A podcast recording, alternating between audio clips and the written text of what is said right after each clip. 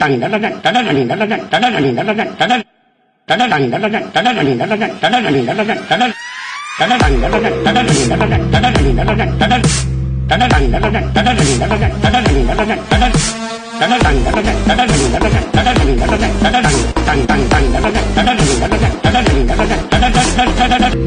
பத்தியா? புஷ்பா படம் சை சை சை சை கருமா கருமா சை சை சை கருமா கருமா புஷ்பா புஷ்பா கருமா கருமா சை சை சை புஷ்பா புஷ்பா ஏண்டுகள ஏய் ஏய் ஏண்டுகள இது நோய். நீங்கள் கேட்டுக்கொண்டிருப்பது மூமெண்ட் டாக்ஸின் பாட்காஸ்ட். நான் உங்கள் டோருக்கு சமா வித் ரியல் கடவுள். ஓ பேசியா ஆ இது இல்ல நான் வேற ஏதோ நினைச்சு அமைதியா உட்கார்ந்துருந்தேன். நீ பேசுவேன்னு சொல்லிட்டு ஆமா நான் பேசிக்கிட்டே இருக்கேன். பை தி வே சீசன் டூல ஒரு புது முயற்சியா இது வந்து ஒரு ட்ரால் காஸ்ட் அப்படின்னு சொல்லி ஒன்னு ட்ரை பண்ண போறோம். ஆமா அத நான் தான் கண்டுபிடிச்சேன். ஆமா ஆமா ஆமா ஆமா ட்ரெஸ் மாப்ள அவர்தான் ட்ரெஸ் என்னது. ஸோ ட்விட்டர் ஸ்பேசஸில் சவுக்கு சங்கர் வந்து ரிலீஸ் ஆன அன்னைக்கு நைட்டு பேசின ஒரு ஆடியோ கிளிப்பை வந்து டவுன்லோட் பண்ணி வச்சுருக்கேன். அந்த ஆடியோ கிளிப்பும் அதில் இருக்கக்கூடிய முரண், அப்போ அதுக்கு முன்னால் அவன் பேசின ஒரு வாய், அப்புறம் ஜெயிலுக்குலேருந்து வந்ததுக்கப்புறம் பேசுகிற வேற ஒரு நாரவாய், முன்னாலேயே நாரவாய் தான் பட் இருந்தாலும் அது வந்து எப்படியெல்லாம் மாற்றி மாற்றி பேசிகிட்டு இருக்கு அப்படின்னு சொல்லி இந்த எபிசோடில் பார்ப்போம். ஸோ இது எப்படி இருக்கும் அப்படின்னு சொன்னால் ட்விட்டர் ஸ்பேசஸில் சவுக்கு பேசின ஆடியோ ப்ளே ஆகும், பாஸ் பண்ணி நாங்கள் ரெண்டு பேரும் அதுக்கு வந்து கமெண்ட் பாஸ் பண்ணுவோம். ஓகேவா? இது இப்படி தான் இருக்கும் போது இந்த எபிசோடு. இது ஒரு ட்ரை எப்படி இருக்குது அப்படின்னு சொல்லி பார்ப்போம். அதுக்கப்புறம் ஃப்யூச்சரில் நம்ம அடுத்தது என்ன பண்ணலான்னு பார்ப்போம். இது இப்போது முயற்சியாக அண்ணன் சவுக்கு சங்கரை வாழ்த்தி வணங்கி எபிசோடை தொடங்குவதில் பெருமகிழ்ச்சி அடைவது boomer talks. The, finally, uh, senior counsel Mister Salman Khurshid uh, agreed to take up the plea, and he fixed a condition that I should come down and apologize before the court. Appo vandu and samayathila vandu I was uh, under punishment, prison punishment. Mm, so vandu visitors not uh, allowed. இந்த சீக்வன்ஸில் தான் நான் அந்த admission சமயத்திலேயே வந்து என்னை மதுரையில் ஸ்ட்ரெயிட்டாக எடுத்துகிட்டு போன உடனே in spite of the court orders மதுரையில் வைங்க அப்படின்னு சொன்ன உடனே அண்ட் ஃபார் செக்யூரிட்டி ரீசன்ஸ்ன்னு சொல்கிறாங்க. அதில் உண்மை இருக்குன்ட்டு நான் நம்புகிறேன். There was there was really security threat. So அங்கேருந்து கடலூருக்கு ஒரு பெரிய அதிபர் இவரே வந்து செக்யூரிட்டி த்ரெட் இருக்கு போயாயோ உன் வாய்க்கு நீதாயா செக்யூரிட்டி த்ரெட்டு.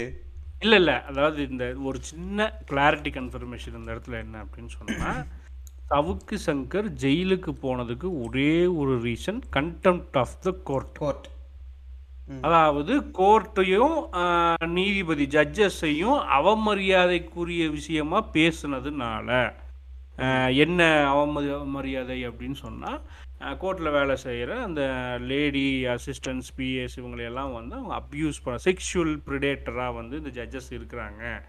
இதெல்லாம் அட்ஜஸ்ட்மெண்ட்டு நடந்துட்டு தான் இருக்குது, இது எல்லாத்துக்கும் தெரிஞ்சு தான் நடக்குது அப்படின்னு சொன்ன அந்த வார்த்தைக்காக இந்த கேஸ் போட்டு அந்த கேஸில் தான் இவனுக்கு வந்து சிக்ஸ் மந்த்ஸ் இது கொடுத்தாங்க, பிரிசன் இம்ப்ரிசன்மெண்ட் கொடுத்தாங்க. அதுக்கப்புறம் இந்த நாய் அப்போ என்ன சொன்னிச்சு, சவுக்கு சங்கர் ஃபேன்ஸு யாராவது இருந்தீங்க அப்படின்னா எங்கள் மேலே காண்டானிங்கன்னா ஆயிக்கங்க, அதுக்கு ஒன்றும் பண்ண முடியாது. As it is Jaggi episode பண்ணும்போது என்ன சொன்னோமோ கடைசி வரைக்கும் எங்கள் சைடில் நாங்கள் பேசுகிறதையும் கேட்டுட்டு அதுக்கப்புறம் எங்களை திட்டிக்கணும், நடு ஆரம்பத்திலே திட்டக்கூடாது. In case of Savukku Shankar fans கேட்டுட்டு இருந்தா, ஏன்னா நிறைய பேர் சவுக்கு சங்கர் ஃபேன்ஸுன்னு தெரியும், அதனால சொல்கிறேன். இந்த டபுள் ஸ்டாண்டர்ட்ஸ் வாயை வந்து எப்படியெல்லாம் பண்ணுவான் அப்படின்னு சொல்கிறேன்.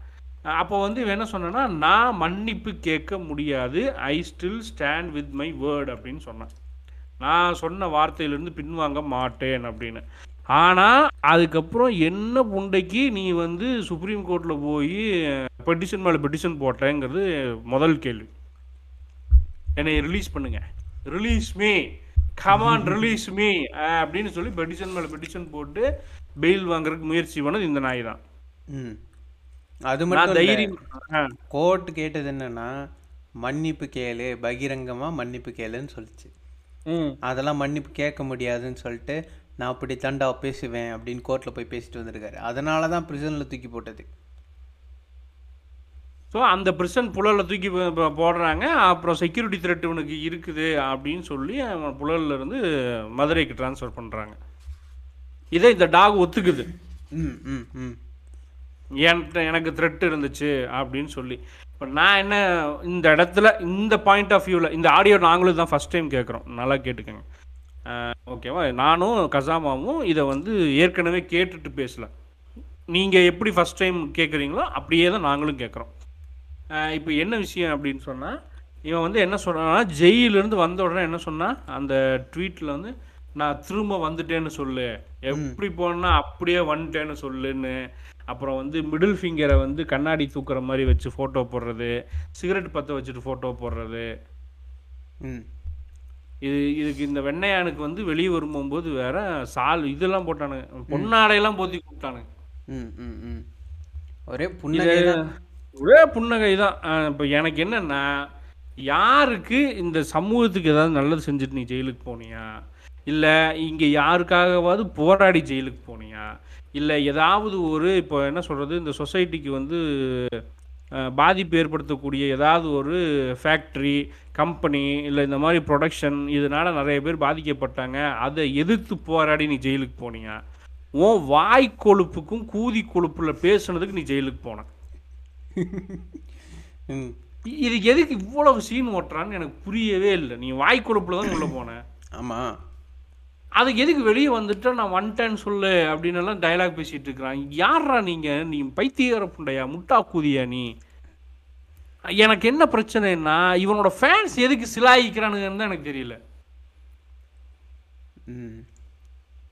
பின்ன அட்லீஸ்ட் அந்த பேசிக் அறிவு இருக்காதான் இவன் எதுக்குள்ள போனா இவன் வெளியே வந்து எதுக்கு இந்த வாய் பேசுறான்னு.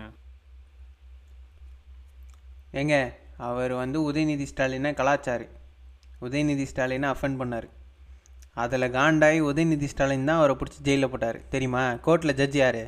உதயநிதி ஸ்டாலின். இப்போ நான் என்ன சொல்கிறேன், சரி அப்படியே இருக்கட்டும், உதயநிதி ஸ்டாலின் காண்டாயி உனக்கு உள்ளே போட்டதாக இருந்தா சென்னையில் உனக்கு த்ரெட் இருக்குன்னா பொச்சை மூட்டு உள்ள அவன் சா நாலு ஊமை குத்தா குத்தி விடுங்களான்னு சொல்ல வேண்டியதானே. ஏன் இந்த லூசு கூதியான த்ரெட் இருக்குன்னு சொல்லி மதுரைக்கு மாற்றணும்? புரியுது, ஆனால் அது அவங்களுக்கு தெரிய மாட்டேங்குது. இப்போ என்ன இரநூறுவா கிரெடிட் எடுமானுங்க, டே கொடுத்தா நல்லா இருக்குண்டா. ஆனால் நம் நமக்கு திமுக மேலே எவ்வளோ அதிருப்தி இருக்குது, நம்ம எப்படியெல்லாம் அவனுங்களை கிழிக்கிறோம், அவனுக்கு ஏன் நம்மளை கண்டுக்க மாட்டேங்கிறானுங்க, மதிக்க மாட்டேங்கிறானுங்க, அவனுக்கு மேலே நம்ம என்னெல்லாம் அலிகேஷன் வச்சோன்னு அவனுங்களுக்கு தெரியும், இவனுங்களுக்கு தெரியாது.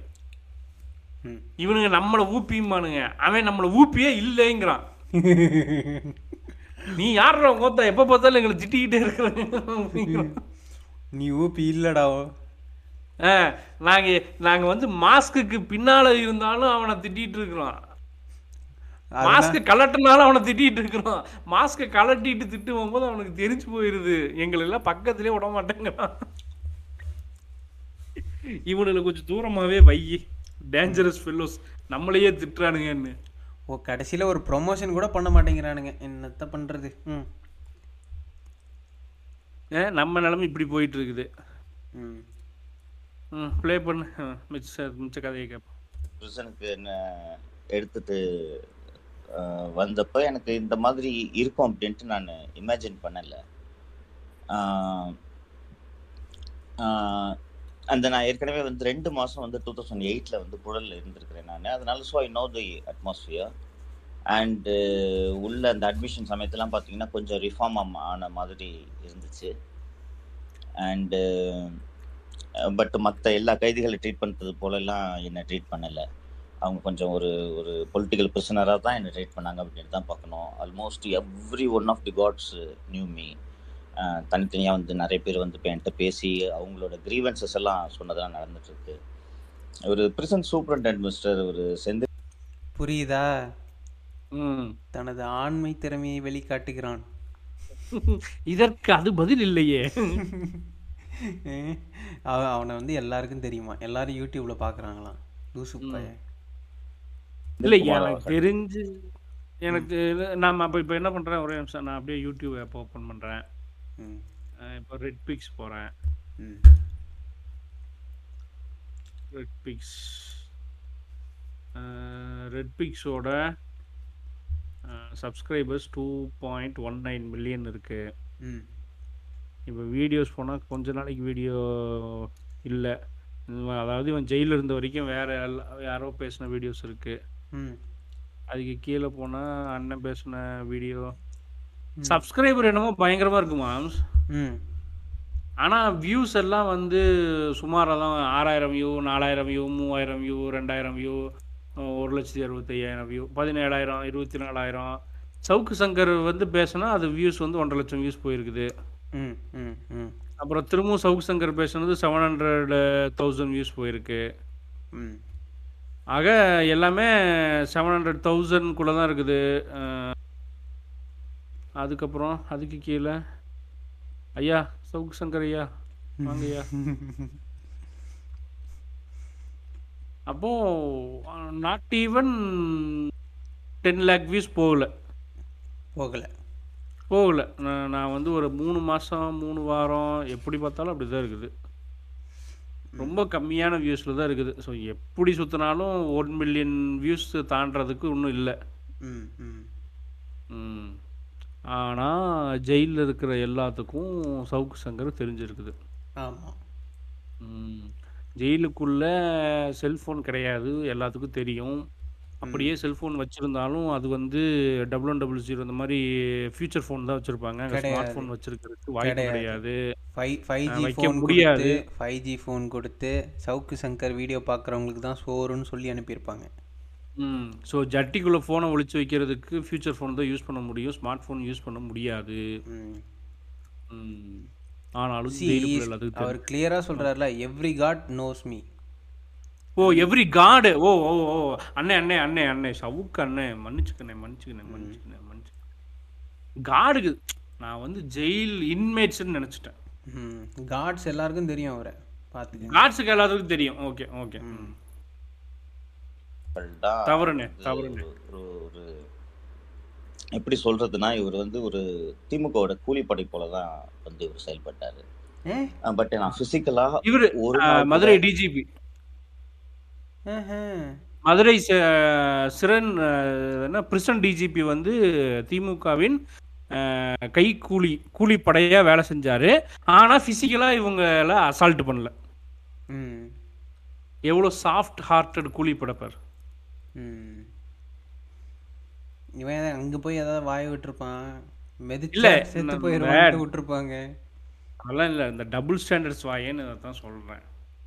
ஒன்று சென்னையில் வச்சு புளியறதுக்கு வாய்ப்பு இருந்தது, ஆனால் அவங்க புளியலையா. அப்புறம் டிஎம்கே கூலிப்படையாக வந்து பிரிசன் டிஜிபி நடந்துக்கிட்டாராம், ஆனால் அவரும் இவரை வந்து அடிக்கலையாம். அப்படி என்ன தாண்டா பிரச்சனை உனக்கு? இருங்க லைனாக வருவார் இருங்க. என்ன ஹார்ம் பண்ணலை நான், that I have to tell viewers in fairness. அதுபோல் என்ன ஃபிசிக்கல் ஹார்ம் பண்ணுறது சுத்தமாக இல்லை. பட் ஒரு பிரிசனில் வந்து நீங்கள் யூஆர் அண்டர் லாக், உங்களுக்கு வந்து டுவெல் ஹவர்ஸ் வந்து உங்களோட மூவ்மெண்ட்டு கட்டைல் பண்ணப்பட்டிருக்கு. நீங்கள் ஒரு ரூமை தாண்டி வெளியில் வர முடியாது. இது எல்லாத்தையும் விட உங்களுக்கு வெளியுலகத்தோட தொடர்பு சுத்தமாக இல்லை. வழக்கறிஞர்களோட தொடர்பு மட்டும்தான் உங்களுக்கு இருந்துட்டு இருக்கும். அப்படி இருக்கும்போது தான் என்னை வந்து விஜிலன்ஸ் ஆன்டி கரப்ஷனில் நாங்கள் வந்து சஸ்பென்ஷனில் இருந்தது உங்களுக்கு பெரும்பாலானோருக்கு தெரியும் என்று நினைக்கிறேன். அதிலிருந்து என்ன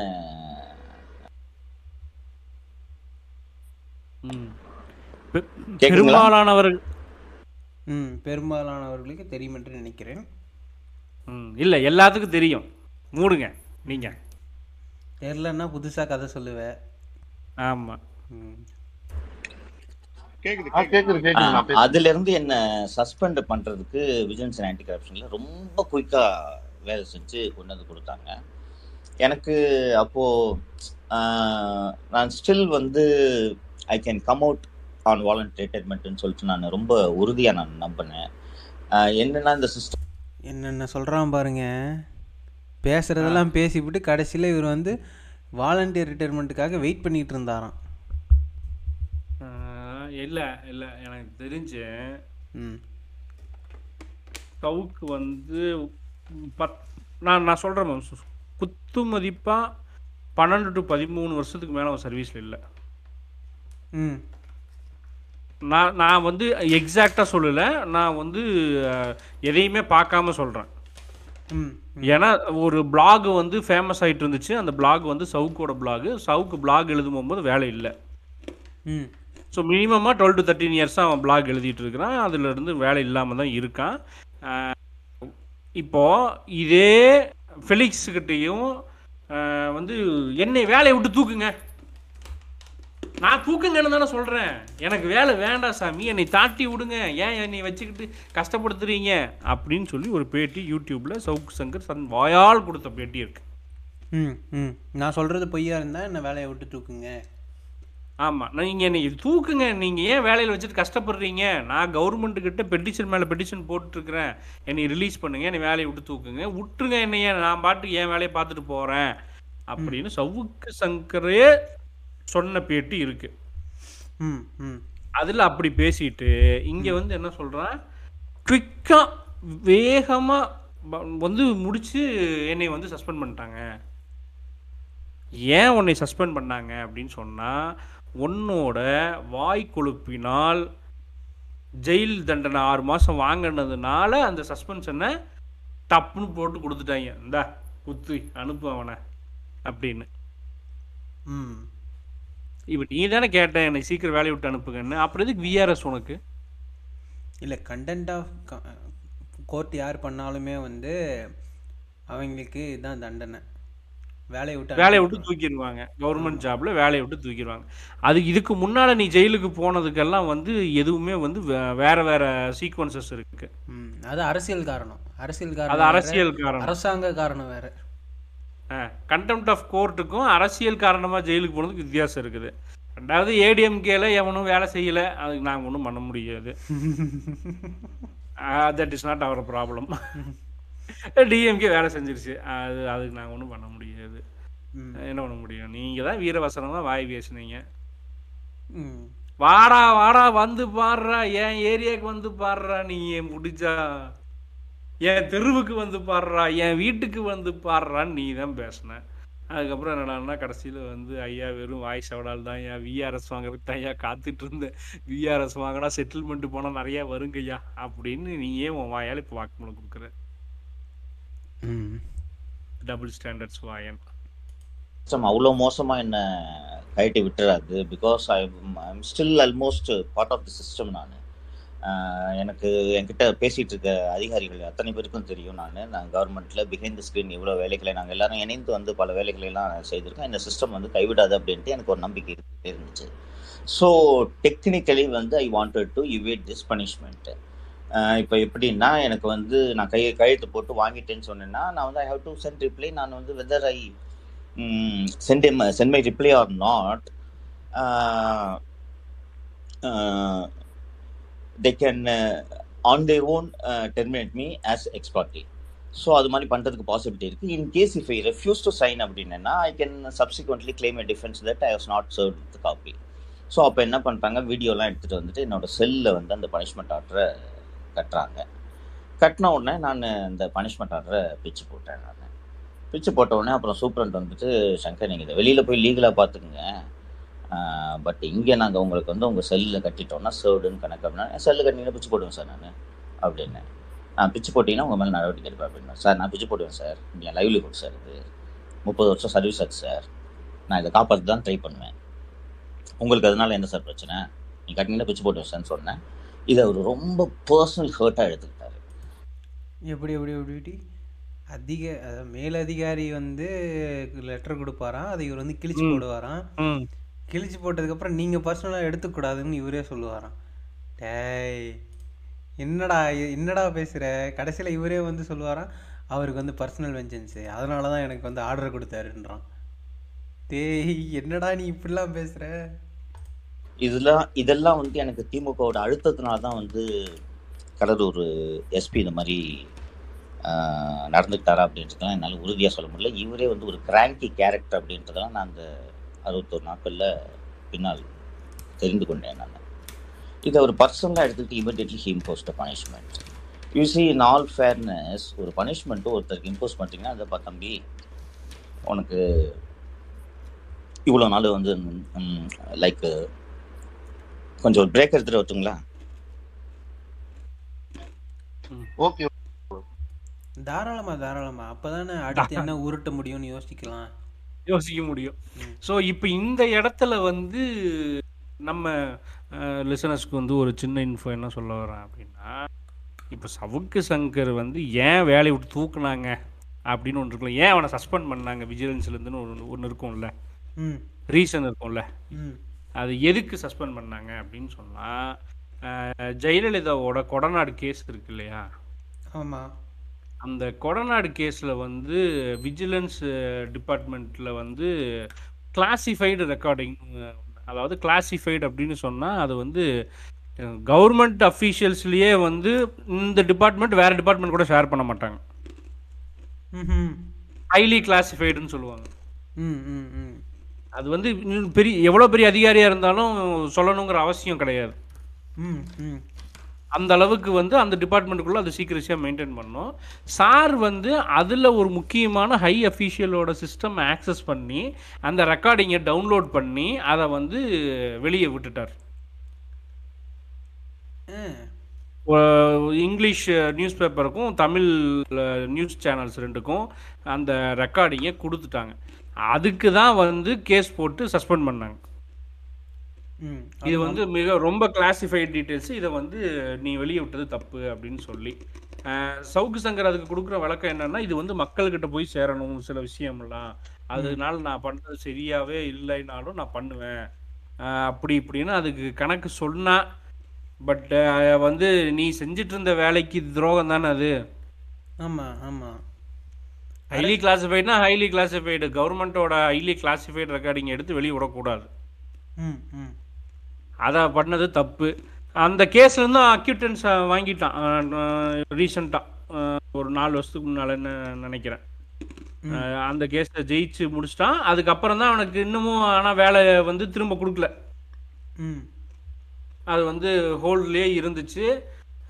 இதெல்லாம் பேசிகிட்டு இருந்தான். தேர்ட்டி இயர்ஸ் ஆயிடுச்சுங்கிறான். ஆனால் ரெண்டாயிரத்தி எட்டில் வந்து அந்த கேஸு அந்த இல்ல அவர் என்ன சொல்றாருன்னா சர்வீஸ் இயர் எல்லாம் சேர்த்து சொல்றாரு. அதுதான் சொல்றேன், சர்வீஸ் இயர் எல்லாம் சேர்த்து சொன்னாலும் ரெண்டாயிரத்தி எட்டுல இருந்து சார் வேலை செய்யல, சஸ்பென்ஷன்ல தான் இருக்கிறாரு. கேட்டா நான் வந்து பேக்ரவுண்ட்ல வேலை செஞ்சேன், அதுல வேலை செஞ்சேன், இதுல வேலை செஞ்சேன்னு சம்பளமும் வாங்கிட்டு தான் இருந்தான். ரெண்டாயிரத்தி எட்டுல இருந்து சம்பளம் வாங்கிட்டு இருக்கிறான். எங்க ஒரு மாசம் சம்பளம் பெண்டிங்லாம் கிடையாது. சாருக்கு வந்து இந்த ப்ரொமோஷன் அரியர்ஸ் எல்லாம் இல்லை, அதனால விஆர்எஸ் வாங்கினா இப்போ விஆர்எஸ் போட்டால் ஒரு செட்டில்மெண்ட் அமௌண்ட் வரும்ல. ஆமாம் ஆமாம், அதுக்கு சஸ்பென்ஷன்னா அது கொடுத்துட்டு இருந்தாரு. ஆ, இப்போ சஸ்பென்ஷன்னா அந்த செட்டில்மெண்ட் அமௌண்ட் வராது. ம், அந்த பென்ஷன் அந்த செட்டில்மெண்ட் அமௌண்ட்டுக்கு தான் இப்போ இந்த சண்டை. இப்போ வந்து என்னென்னா அவங்க வந்து சஸ்பென்ஷனை வாங்கி இவன் வாங்கிட்டான்னா அது அக்செப்டடு. ம் ம், அதை வாங்கிட்டா அப்போ ஐயோயோ என் செட்டில்மெண்ட் அமௌண்ட் வராதே அப்படின்னு சொல்லி தான் இப்போ கிழிச்சு போட்டு பண்ணுறதெல்லாம். நான் என்ன கேட்குறேன், யாராக இருந்தாலும் நீ ஜெயிலில் இருக்கும்போது அவன் வந்து கொடுக்குறான்னு நான் வாங்கி அப்படி தான் கிழிச்சு போடுவேன்னா வாயில் குத்தாமல் இருப்பானுங்களா? அதை தான் சொல்கிறேன், வாயிலெல்லாம் குத்தலை. அதுதான் சொல்கிறேன், நான் என்ன கேட்குறேன், குத்தாமல் இருந்தது தான் தப்புங்கிறேன். வாயிலே குண்டையா மதிச்சு எஸ்பி வந்து ஆர்டர் கொடுத்துருக்காரு, நான் அப்படி தான் கிழிச்சு போடுவேன், என்ன பண்ணுவேன் அப்படின்னு ஏற்ற மாரி பேசியிருக்கிறேன். ஆனாலும் இது வந்து டிஎம்கே கைகூலியாக நடந்துக்கிட்ட எஸ்பி வந்து அவரை வந்து தி திமுக கைகூலி, ஆனால் அவர் என்னை அடிக்கலை, நான் கிழிச்சு போட்டதை வந்து பர்சனலாக எடுத்துக்கிட்டாரு. உண்மையை சொல்லணும்னா அது கோர்ட்டோட ஆர்டராக இருக்கும். இல்லை, எனக்கு புரியல, இவன் என்ன என்ன பைத்தியார் பண்ணுற மாதிரி பேசுகிறான்னு. ஆக மொத்தம்டா அவங்க அம்மாவில் இப்போ நம்ம ரெண்டு பேரும் டிஎம் திமுக கைகூலி ஆகிடும். அதில் என்ன டவுட்டு? அவனுக்கு ஒத்துக்க மாட்டேங்கிறானுங்களே, அதுவும் உண்மைதான். ஐயா ஐயா சவுக்கையா, நாளைக்கு எங்கள் ஃபோட்டோவை கண்டுபிடிச்சி போட்டு கரெக்டா எங்க தான் போடணும், வேற யாரையும் போடக்கூடாது. வேற யாரையும் போடணும். எனக்கு ப்ளூ கலர் சர்க்கிள், இவருக்கு ரெட் கலர் சர்க்கிள். ஓகேவா? போட்டு பிரபலமாக்கி விடுங்க சௌக்கியா.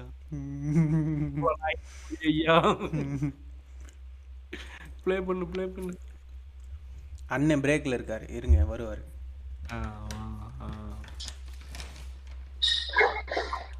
என்ன நாய் குறைக்குது? தண்ணி வைங்கப்பா.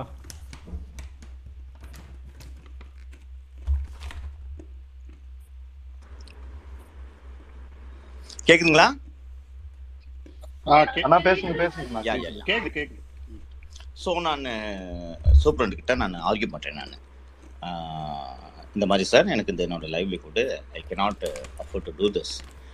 You please understand, you are also government சர்வெண்ட்னு சொன்னேன். அவர் பனிஷ்மெண்ட் இம்போஸ் பண்ணியிருக்காரு. ஸோ எனக்கு பனிஷ்மெண்ட் இம்போஸ் பண்ணாங்கன்னா எனக்கு முதல்ல வந்து ஹூ இஸ் த கன்சர்ன் பர்சனோ அவங்களுக்கு அந்த பனிஷ்மெண்ட்டை கன்ஃபார்ம் இதுக்கு கம்யூனிகேட் பண்ண வேண்டிய அவசியம் வந்து சூப்பரண்ட் அவர்களுக்கு இருக்குது. ஸோ நான் எனக்கு ரெண்டு நாள் வந்து எனக்கு அட்வொகேட்ஸ் டெய்லி எனக்கு வராமல் இருந்தவொடனே தான் எனக்கு ஃபஸ்ட்டு ஃபஸ்ட்டு சந்தேகம் வருது. கடைசியத்தை நண்பர்கள் நான் வீரப்பன் அவர்கள் தான் வந்து என்னை பார்த்துட்டு போனார். அதுக்கப்புறம் ரெண்டு நாள் வரலன்னொடனே I start suspecting suspecting something. அதுக்கப்புறம் டெய்லியும் வந்து பிரிஸ் மிஸ்டர் ஜெயிலர் வந்து கம்ப்ளீட்டாக அந்த பிரிசன் ஃபுல்லாக வந்து ரவுண்ட்ஸ் வரணும். Morning it is mandatory. அது மாதிரி வரும்போது அவர்கிட்ட நான் கேட்குறேன், சார் எனக்கு பனிஷ்மெண்ட் இம்போஸ் பண்ணியிருக்கீங்களான்னு கேட்குறேன். ஆமாம் அப்படின்னு. நான் தானே சார் அந்த கன்சர்ன் பர்சன், எனக்கு வந்து பனிஷ்மெண்ட் இம்போஸ் பண்ணது கூட எனக்கு கம்யூனிகேட் பண்ணலன்னா என்ன மாதிரியான அட்மினிஸ்ட்ரேஷன் நீங்கள் நடத்துறீங்கன்னு சொன்னோன்னே, தப்பு தான், உனக்கு வந்து முப்பது நாள் பனிஷ்மெண்ட் இம்போஸ் பண்ணியிருக்கு அப்படின்னு சொல்லிட்டு சொன்ன உடனே நான் அதை கூட நான் பெருசாக எடுத்துக்கல. சரி ஓகே, நார்மல் ஃபுட்டு சாப்பிட்டுக்கலாம், நமக்கு கேன்டீன்லேருந்து எதுவும் வாங்க வேண்டாம் அப்படின்ற மாதிரி ஐடியாவில் தான் இருந்தப்போ எனக்கு கண்டினியூஸாக அட்வொகேட் கம்யூனிகேஷனை எனக்கு கட் பண்ணோன்னா ஐ காட் வைல்ட். சார் இதுக்கு மாதிரிலாம் பண்ணிகிட்டு இருந்தீங்கன்னா நான் வந்து I have to undergo on a fast அப்படின்னு சொல்லிட்டு இமீடியட்டாக நான் லெட்டர் எழுதி கொடுத்துட்டு சூப்பரண்டுக்கிட்ட நான் ஃபாஸ்டிங் கம்யூனிகே கம கமெண்ட்ஸ் பண்ணிட்டேன். ஐயா எனக்கு ஒரு டவுட்டு.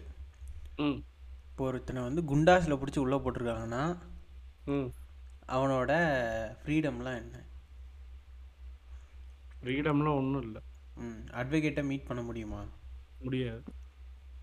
அப்புறம் இவன் எதுக்கு எஸ்பி மேலே பழிய போடுறான்? அவனே சொல்கிறான் தேர்ட்டி டேஸ் உங்களுக்கு இம்ப்ரிசன்மெண்ட் பனிஷ்மெண்ட் கொடுத்துருக்குறாங்கன்னு. ம் ஆனால் அவர் வந்து ஒத்துக்க மாட்டார். ம் இப்படியெல்லாம் பண்ணீங்க அப்படின்னு சொன்னால் அவர் வந்து உண்ணாவிரதம் இருப்பார். ம் உண்ணாவிரதத்தை ஆரம்பிச்சிட்டார். ஆக வந்து இவருக்கு வந்து கோர்ட்டில் என்ன நடக்குதுன்னு தெரியாது, இவரை சுற்றி ஒன்றுமே தெரியாது. இவர் போகிறாரு. ம் இந்த குழந்தைய வந்து அழகாக தூக்கிட்டு போய் வாடா செல்லக்குட்டி அப்படின்னு போய் ஜெயிலில் போட்டு உட்கார வச்சு டார்ச்சர் பண்ணுறாங்க இல்லையா? ரொம்ப டார்ச்சர் பண்ணுறாங்க பாவம். ம் ஃபாஸ்டிங் இருக்கேன். ஃபாஸ்டிங்னா வந்து வெறும் வாட்டர் மட்டும்தான், வேறு எதுவும் எடுக்க மாட்டேன். இவங்க எல்லாருக்குமே வந்து second day and third day வந்துலாம் சந்தேகம் எப்படி வருதுன்னு கேட்டிங்கன்னா, இவன் திருட்டுத்தனமாக திங்கிறான்ற மாதிரி சந்தேகம் வந்து ஒரு நாளைக்கு ரெண்டு வாட்டி மூணு வாட்டி வந்து செல்லில் இந்த டாய்லெட்டெல்லாம் செக் பண்ணுவாங்க. அங்கெல்லாம் வந்து ஒழிச்சு வச்சுட்டு நிறைய சாப்பிட்றேன் அப்படின்ட்டு. அப்புறம் டாக்டர்ஸ் வந்து எனக்கு ஒரு சிக்ஸ் ஹவர்ஸ்க்கு ஒரு வாட்டி என்னை வந்து செக் பண்ணிகிட்டு இருப்பாங்க. அவங்க பார்த்துட்டு பல்ஸ்லாம் டவுன் ஆகுதுங்க, சுகர் லெவல் குறைஞ்சிக்கிட்டே இருக்குது அப்படின்னு சொன்னோன்னே அப்புறம் ஐவி ஃப்ளூயிட் போடணும் அப்படின்னு சொல்லிட்டு சொல்லிட்டாங்க. அப்புறம் ஹாஸ்பிட்டலுக்கு எடுத்துகிட்டு போயிட்டு ஐவி ஃப்ளூயிட் வந்து ரெண்டு முறை போட்டாங்க. தேர்ட் டே முடிஞ்சிருச்சு. தேர்ட் டே வந்து யாரும் இந்த இந்த மூன்று நாட்களும் பார்த்தீங்கன்னா ஜெயிலர் வருவார், வார்டர்ஸ் வருவாங்க, கைதிகளை விட்டு பேச வைப்பாங்க, சாப்பிடுங்க சாப்பிடுங்க சாப்பிடுங்க சாப்பிடுங்க தான் சொல்லுவாங்களே தவிர என்னோட இந்த இந்த கோரிக்கை இந்த மாதிரிங்க எனக்கு பனிஷ்மெண்ட் ரத்து பண்ணுங்கன்ட்டு இந்த கோரிக்கையை நாங்கள் பரிசீலிக்கிறோன்ட்டு ஒரு வேர்டு இருக்காது. அண்டு தேர்டு டே நைட்டு என்னை வந்து ஒரு பன்னெண்டு மணிக்கு லாக்அப்லாம் திறந்து என்னை வீல் சேரில் வச்சு ஹாஸ்பிட்டலுக்கு எடுத்துகிட்டு போயிட்டு எனக்கு ஐவி ஃப்ளூயிட் போட்டாங்க. ஃபோர்த் டே மார்னிங் வந்து ஒரு டாக்டர் மிஸ்டர் வெங்கடேஷ் அவர் வந்து என்னை செக் பண்ணி பார்த்துட்டு, சங்கர் உங்கள் ஐவி ஃப்ளூயிடில் இருக்கிற அந்த சுகர் தான் உங்கள்கிட்ட போய் இருக்குது, ஒரு டாக்டராக நான் சொல்ல வேண்டியதை சொல்லிட்டேன், நீங்கள் வெளியில் போய் இந்த உண்ணாவிரதத்தோட கான்சிக்வன்சஸை அனுபவிக்க அனுபவிக்க வேண்டி வரும் அப்படின்றத வந்து ஒரு டாக்டராக சொல்ல வேண்டியது என்னோடய கடமை, உங்கள் கோரிக்கையில் தலையிடுறதுக்கு எனக்கு உரிமை இல்லை அப்படின்னு சொல்லிட்டு போயிட்டார். இதுக்கு நடுவில் வெளியில் வந்து நண்பர்கள் வந்து பேசுகிறாங்கன்னு சொல்லிட்டு சில காவலர்கள் மூலமாக எனக்கு தகவல் வந்துச்சு. சரி எனக்கு வெளி உலகத்தில் சிவில் சொசைட்டி சும்மா விட்டுறாது, நீங்கள் எல்லாம் இருக்கீங்க, there will be pressure on the government அப்படின்ட்டு நான் நினச்சேன். இதில் எந்த இடத்துல வந்து அம்மா அந்த கவர்மெண்ட் நெஞ்சு வலிக்குது எனக்கு, நெஞ்சு வலிக்குது. லட்டுல வச்ச நினைச்சியா தாஸ், நட் என்னது நட்டுல வச்ச நினைச்சியா தாஸ், லட்டுல லட்டுல வச்ச ஓத்தாடி. இல்லை இல்லை இங்கே பாரு, அதாவது டிஎம்கே பிளான் பண்ணி நீ ஜெயிலில் போட்டுச்சுங்கிறான், டிஎம்கே வேலையை விட்டு தூக்கிடுச்சுங்கிறான், உதயநிதி தான் எனக்கு எல்லாம் டார்கெட் பண்ணான்னு சொல்கிறான், அந்த எஸ்பி வந்து சிறை க சிறை டிஎஸ்பி வந்து தி திமுக கை கூலிங்கிறான். ஆனால் இவன் வாயிலிருந்தே என்ன சொல்கிறான், என்னையா சாப்பிடுங்கோ சாப்பிடுங்கோ சாப்பிடுங்கோன்னு கெஞ்சினாங்க. ஆறு மணி நேரத்துக்கு ஒரு தடவை டாக்டர் வந்து பார்த்தாங்க, ஐவி ஃப்ளூயிட் போட்டாங்க, வார்டன் வந்து பார்த்தாங்க, இவங்க வந்து பார்த்தாங்க, அவங்க வந்து பார்த்தாங்க, எல்லாருமே சாப்பிடுங்கன்னு சொன்னாங்க, உண்ணாவிரதத்தை கைவிடுங்கன்னு சொன்னாங்க. ராத்திரி பன்னெண்டு மணிக்கு செல்லை ஓப்பன் பண்ணி வீல் சேரில் உட்கார வச்சு கொண்டு போய் ஹாஸ்பிட்டல் அட்மிட் பண்ணி ஐவி போட்டாங்க. இதெல்லாம் வந்து அவர் வாயாலே சொல்லுவார். ஆனால் டிஎம்கே கவர்மெண்ட், ஆனால் டிஎம்கே என் மேல் வந்து அடிக்குது, என்னை கொல்லுது, என்னை மிதிக்குது, அவங்கள நான் பழிவாங்காம விட மாட்டேன். ஆனா எனக்கு என்ன காண்டு புண்டை அப்படின்னா, மொத்த நீங்க ஏன்டா இவ்வளவு மயிறு இந்த கூதியானுக்கு செஞ்சீங்க, என்னடா போராட்டம் பண்ணிட்டு உள்ள போயிட்டான், யாருக்காக சண்டை போட்டு உள்ள போனா, யாருக்காக ஜெயிலுக்கு போனா, நீட் ரத்து பண்ண சொல்லி போராட்டம் பண்ணி ஜெயிலுக்கு போனானா இல்ல, நீட் கிடைக்காதுன்னு இன்டர்வியூ கொடுத்தவராச்சே அவரு, ஸ்ரீமதி கேஸ் கேஸ்ல போராடி உள்ள போனானா இல்ல, ஸ்ரீமதி கேஸ் வந்து அவங்க ஃபேமிலி காசு வாங்கிட்டு இந்த மாதிரி பண்ணிட்டாங்க அப்படின்னு பேசினவர் தானே அவரு, தூத்துக்குடியில் பதிமூணு பேர் செத்தாங்களா அதுக்காக போராடி நீ உள்ளே போனியா, இட்ஸ் எ கேஷுவல் என்கவுண்டருங்க அப்படிங்கிறாரு அவரு. ஆ ட்ரம்மை பார்த்து பக்கத்தில் இருந்த பைப்பை பார்த்து டம்மு டம்மு டம்மு டம்முன்னு சவுண்ட் வந்து படத்தாங்க செய்யும். அவங்க தெரிச்சு ஓடும்போது குண்டு போய் அவங்க மேலே பட்டுருச்சுங்க. ம் கரெக்டாக நெஞ்சில் வாயில் தலையில் ம் ஆமாம் இப்படிலாம் பட்டுச்சு. போகிறவங்க பார்த்து போகணுங்க, அப்படி செதறி ஓடனா அப்படிதாங்க ஆகும். போலீஸ் மேலாம் ஒன்றும் தப்பு இல்லைங்க. இப்படி நீ உன் வாய் கொழுப்புல நீதிபதி எல்லாம் ஒரு நிமிஷம் ஒரு நிமிஷம் மற்றபடி நான் முற்போக்கு தான் சரியா, எனக்கு பிஜேபி பிடிக்காது, அண்ணாமலை பிடிக்காது. ம் கண்டினியூ. ஆமாம் கண்டினியூ கண்டினியூ. ம் ஆனால் நூல் போட்டு போய் ஆத்தங்கரையில் தர்ப்பணம் கொடுத்துட்டு வருவேன் நான், முற்போக்கு.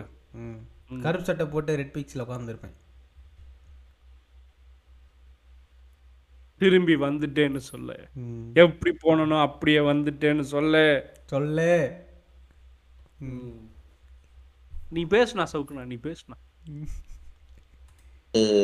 ஒரு மிஸ்டர் செந்தில்குமார் இறங்கி வர நேர்ந்தது அப்படின்றது எனக்கு தெரியாது. அவர் இறங்கி வந்துட்டு வந்து இல்லை சங்கர் நீ அப்பீல் எழுதி கொடுக்கலாம்ல அப்படின்னு சொன்ன உடனே நான் சார் நீங்கள் அப்பீல் ப்ரொவிஷன் இருக்குன்றதை என்கிட்ட ஏன் சொல்லலை, ஒரு கைதிக்கு ஃபஸ்ட்டு பனிஷ்மெண்ட்டை கம்யூனிகேட் பண்ணல, அப்புறம் அந்த பனிஷ்மெண்ட்டுக்கு வந்து அப்பலேட் ப்ரொவிஷன் இருக்குது, யார் அப்பலேட் அத்தாரிட்டின்றதை வந்து நீங்கள் எனக்கு கம்யூனிகேட் பண்ணலை, இது என்ன மாதிரியான அட்மினிஸ்ட்ரேஷன் சார் இருக்குது அப்படின்னோடனே இல்லை இல்லை நீங்கள் இப்போ எழுதி கொடுங்க நாங்கள் இமீடியட்டாக கன்சிடர் பண்ணுறோன்னு சொன்ன உடனே I ask me to address and appeal to DAG of prison Vellore range.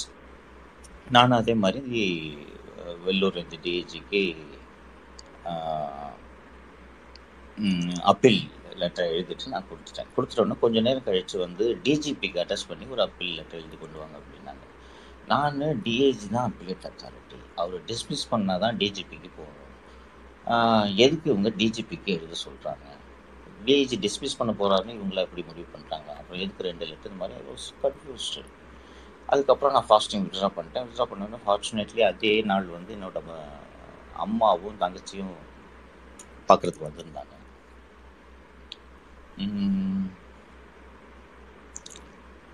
வந்த உடனே அன்னைக்கு நான் கரெக்டாக சூப்பரண்டும் வந்து இந்த மாதிரி நீ எழுதி கொடுஷங்கர் லெட்டர் நான் விட்ரா பண்ணுறேன்னு சொல்லிட்டு நான் இமீடியட்டாக நான் சென்ட் யூர் அப்பீல் ப்ராசஸ் அப்படின்னாரு.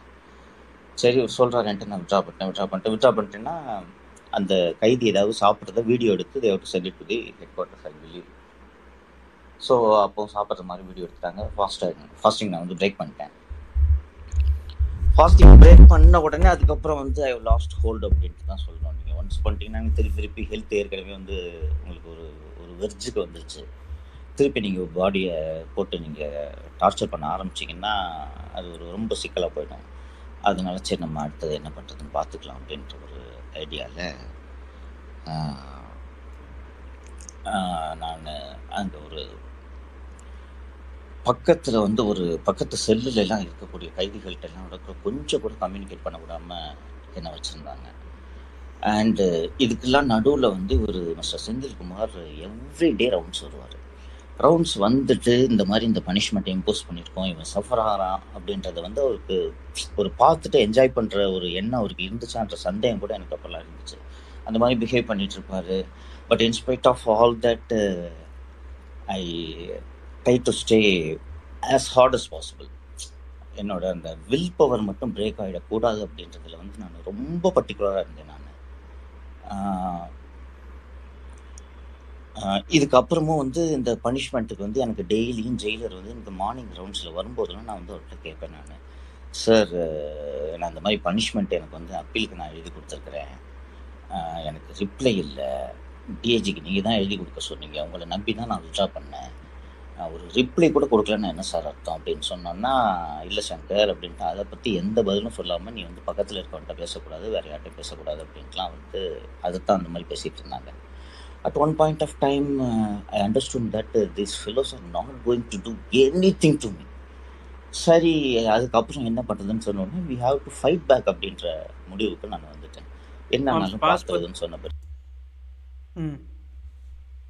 ஆமாம் சார் ஆயிரத்தி தொள்ளாயிரத்தி முப்பத்தி ஆறுல பிரிட்டிஷ்க்கு எதிராக போராடின போராட்டத்துல ஜெயில உட்கார்ந்திருக்கிறார் சுதந்திர தியாகி. அவரு சுதந்திர தியாகி. These fellows are not going to do anything for me. ஏன் பண்ணணும் இல்லை என்ன ஃபுண்டைக்கு பண்ணணும்னு நான் கேட்குறேன். இவர் வந்து எப்படின்னா ஒரு உயர் அதிகாரி, அவரு அந்த டிபார்ட்மெண்ட்டில் தானே நீ வேலை செஞ்ச, ஒரு ஒரு ஒரு ஆஃபீஸர் எப்படி ரெஸ்பெக்ட் பண்ணணும்னு உனக்கு தெரியாது, லெட்டர் கொடுத்தா கிழிச்சு போடுவேன், ஏன்டா கிழிச்சு போட்டுன்னு கேட்டால் அப்படி தாண்டா போடுவேன்ற மாதிரி நீயும் பேசுவேன். அப்புறம் அவர் வந்து என்னை ஒரு மாதிரி பார்க்குறாரு, பார்க்குற பார்வையே சரியில்லைங்கிற. குண்டாஸ் கைதியை தனியாக தான் உட்கார வைப்பாங்க. இல்லை இவன் குண்டாஸில் உள்ள போல இல்லை, இம்பன் வெறி இதுக்கு தானே போனான். அந்த தேர்ட்டி டேஸ் இம்ப்ரிசன்மெண்ட்லேயே வந்து ஸ்பெஷல் பனிஷ்மெண்ட் கொடுத்துருக்குறானுங்க, நீ முப்பது நாள் தனியாக யார் கூடயும் பேசாமல் உட்காந்துரு, அப்போ தான் உனக்கு புத்தி வரும்னு. நீ ம அவன் கோர்ட்டில் ஆப்ஷன் கொடுக்குறாங்க, வேர் உனக்கு ஒன்றும் தண்டனை இல்லைன்னா மன்னிப்பு கேட்டுட்டு வெளியே போயிடலாம். நான் மன்னிப்பெல்லாம் கேட்க முடியாது, நாங்கள் வீரபாண்டிய கட்டபாம்பன் பரம்பரை, நான் சொன்ன விஷயத்தில் சரியாக இருக்கிறேன், அப்படி தான் இருப்பேன் அப்படின்ட்டு நீ எதுக்கு அதுக்கப்புறமேல் லொல்லு பேசுகிற? நீ தைரியமாக ஆறு மாதம் உள்ளே இருந்துட்டு வந்தாலும் இந்த வாயெல்லாம் பேசியிருக்கணும். நம்ம இப்போ சொல்கிறேன் மாம்ஸ், மன்னிப்பெல்லாம் கேட்க முடியாது, நான் சொன்னதில் ஹண்ட்ரட் பர்சன்ட் நான் வந்து பர்ஃபெக்டாக நிற்பேன் அப்படின்னா ஆறு மாதம் கழித்து வெளியே வந்து வச்சு கிளி கிளின்னு கிழிச்சிருக்கணும்ல நீ. ஏன் ரெண்டே மாதத்தில் ஒப்பாரி வச்சு ஓன்னு அழுகிற? இப்போ உள்ளே சோறு கொடுக்கலன்னு இப்போ நீ வெளியே வந்து என்னெல்லாம் சொல்லியிருக்கலாம், எனக்கு போய் நான் வந்து ஒரு நாளைக்கு ஒரு வேளை சோறு போட்டு நீ கொடுமைப்படுத்தினாங்க, என்னை பொச்சு பொச்சா மிதிச்சார் அந்த எஸ்பி, இது எல்லாமே திமுக கைவுளிகளோட வேலை, என்னை ஆஸ்பத்திரி கூட்டு போகல, எனக்கு மாத்திரை தரலை, எனக்கு சுகர் ப்ராப்ளம் இருந்துச்சு, ப்ரெஷர் ப்ராப்ளம் இருந்துச்சு, இந்த மாதிரி எல்லா ப்ராப்ளமும் இருந்துச்சு, எதுக்குமே எனக்கு மெடிக்கல் அட்டென்ஷன் கிடைக்கல, சோறு திங்காமல் நான் இப்படி ஆகிட்டேன், என் உடம்பே நாசமாக போயிடுச்சு, இந்த திமுக என்னை பழி வாங்கிடுச்சு அப்படின்னு நீ வந்து சொல்லினா எல்லாம் ஒத்துக்கலாம். நீயே உள்ளே போய் ரெண்டு மாதத்துக்குள்ளே ஓன்னு ஒப்பாரி வச்சு சுப்ரீம் கோர்ட்டில் பெட்டிஷன் போட்டு அங்கே பெயில் வாங்கி வெளியே வந்து ஆறு மணி நேரத்துக்கு ஒரு தடவை உன்னைய வார்டன் வந்து பார்த்து, எஸ்பி வந்து பார்த்து, டாக்டர் வந்து பார்த்து, ஐவி போட்டு, ஐயா சாமி சோறுது இல்லைங்க சாமி, நீங்கள் உங்களோட புண்ணாவிரதத்தை போராட்டத்தை விட்ரா பண்ணிக்கங்க சாமின்னு கெஞ்சி கூத்தாடி உனக்கு சோறு திங்க வச்சு உன்னை அங்கே உட்கார வச்சு ஆரத்தி எடுத்து அனுப்பிச்சி விட்ருக்குறானுங்க இவனுக்கு.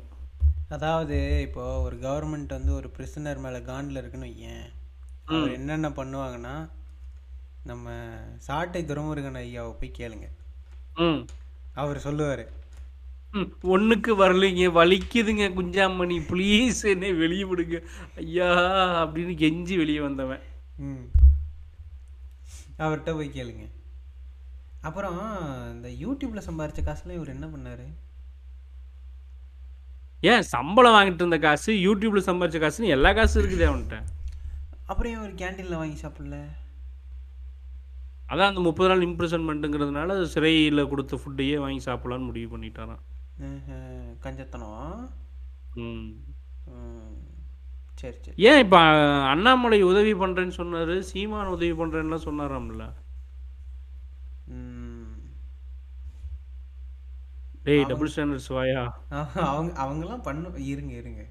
அது வந்து காசு வாங்குறதுக்கு முன், இது வந்து காசு வாங்குறதுக்கு பின்.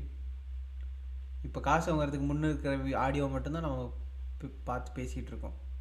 இல்லை மாம்ஸ், நான் என்ன சொல்கிறேன், அவன் வந்து ஆல்மோஸ்ட் எனக்கு தெரிஞ்சு ஒன் இயருக்கு முன்னாலேயே சிடிஆரோட பேர் ரோலுக்கு போயிட்டான். ம் சிடிஆரோட பேர் ரோலில் தான் அவன் இருக்கான்.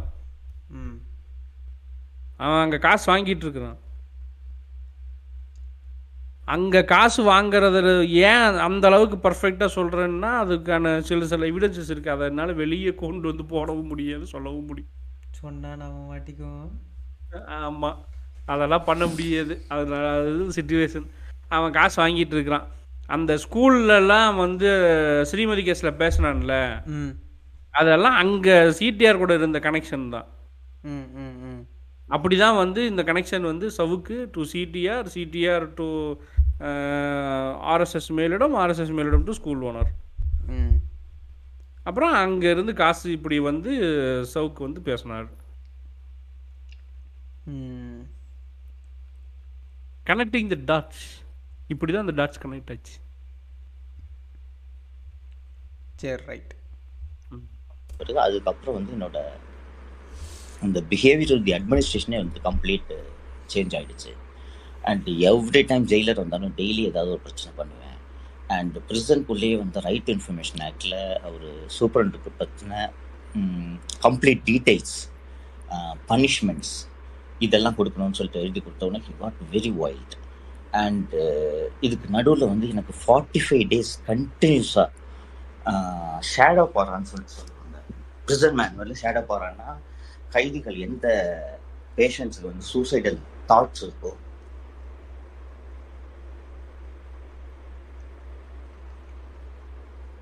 என்ன எழுதி வச்சு படிக்க, சூசைடல் தாட்ஸ் இருக்கோ அவங்கள பக்கத்திலே இருந்து பார்க்கணும் அப்படின்னு சொல்லிட்டு அந்த மேண்டேட்டரி ப்ரொவிஷன்ஸ் இருக்கும். எனக்கு அந்த மாதிரி சூசைடல் டெண்டன்சிஸ் இருக்குன்ட்டு நான் யாருக்கிட்டையும் சொல்லலை, கம்ப்ளைண்ட் பண்ணல. There was no such indication. Forty five days வந்து என்னை கண்டினியூஸாக அந்த ஷேடோ பரவல வச்சுருந்தாங்க. இதெல்லாம் பார்த்தீங்கன்னா உங்களுக்கு ப்ரிசனில் வந்து ஒரு மென்டலாக என்ன மாதிரியான ஒரு ஒரு பெயினை க்ரியேட் பண்ணும், ஒரு ஒரு ஒரு மனிதனோட வில் பவரை பிரேக் பண்ணும் அப்படின்றது வந்து it's a test of will power. நிறைய மொமெண்ட்ஸே there will be situations when you will you will be force to think that you will break. எனக்கு ஒரு டவுட்டு, இப்போ அந்த கோர்ட் என்ன சாருக்கு தாய்லாந்துக்கு டிக்கெட் வாங்கி கொடுத்து அனுப்பிச்சிருக்கிறாங்களா? இல்லை, பேங்காக்ல போய் நாலு பிள்ளைங்களோட ஜலபுல ஜங்க்ஸ் பண்ணிட்டு மசாஜ் பண்ணிட்டு ஜாலியாக இருந்துட்டு வர்றதுக்கு இல்லை. அப்புறம் பிரிசன்ல இதெல்லாம் நடக்காம வேற என்ன நடக்கும்? இல்லை, எனக்கு உண்மையாலுமே புரியாம கேட்குறேன். பிரிசன்ல மென்டல் பவரு, வில் பவரு இதெல்லாத்தையும் டெஸ்ட் பண்ணாமல், பேஷன்ஸை டெஸ்ட் பண்ணாமல், தனிமையை அனுபவிக்காமல், லோன்லினஸில் வெறுத்து போகாமல் வேறு என்ன தான் எக்ஸ்பெக்ட் பண்ணுறாங்க?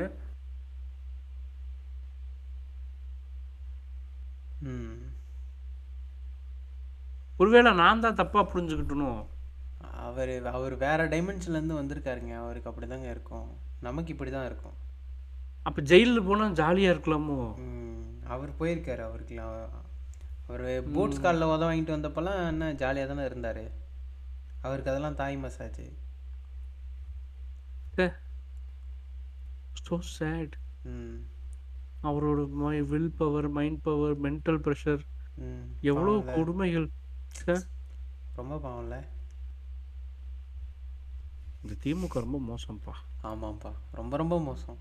ம் வெரி பேட். ம் நீ பேசுனா சவுக்குண்ணா, நாங்கள் இருக்கிறோம்ண்ணா. I stand with Savukku Shankar.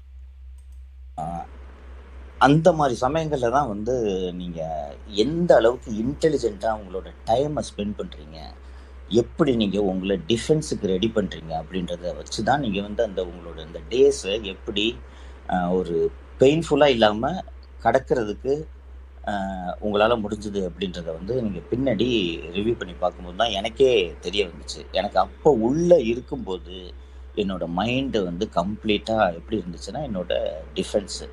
So I been locked here.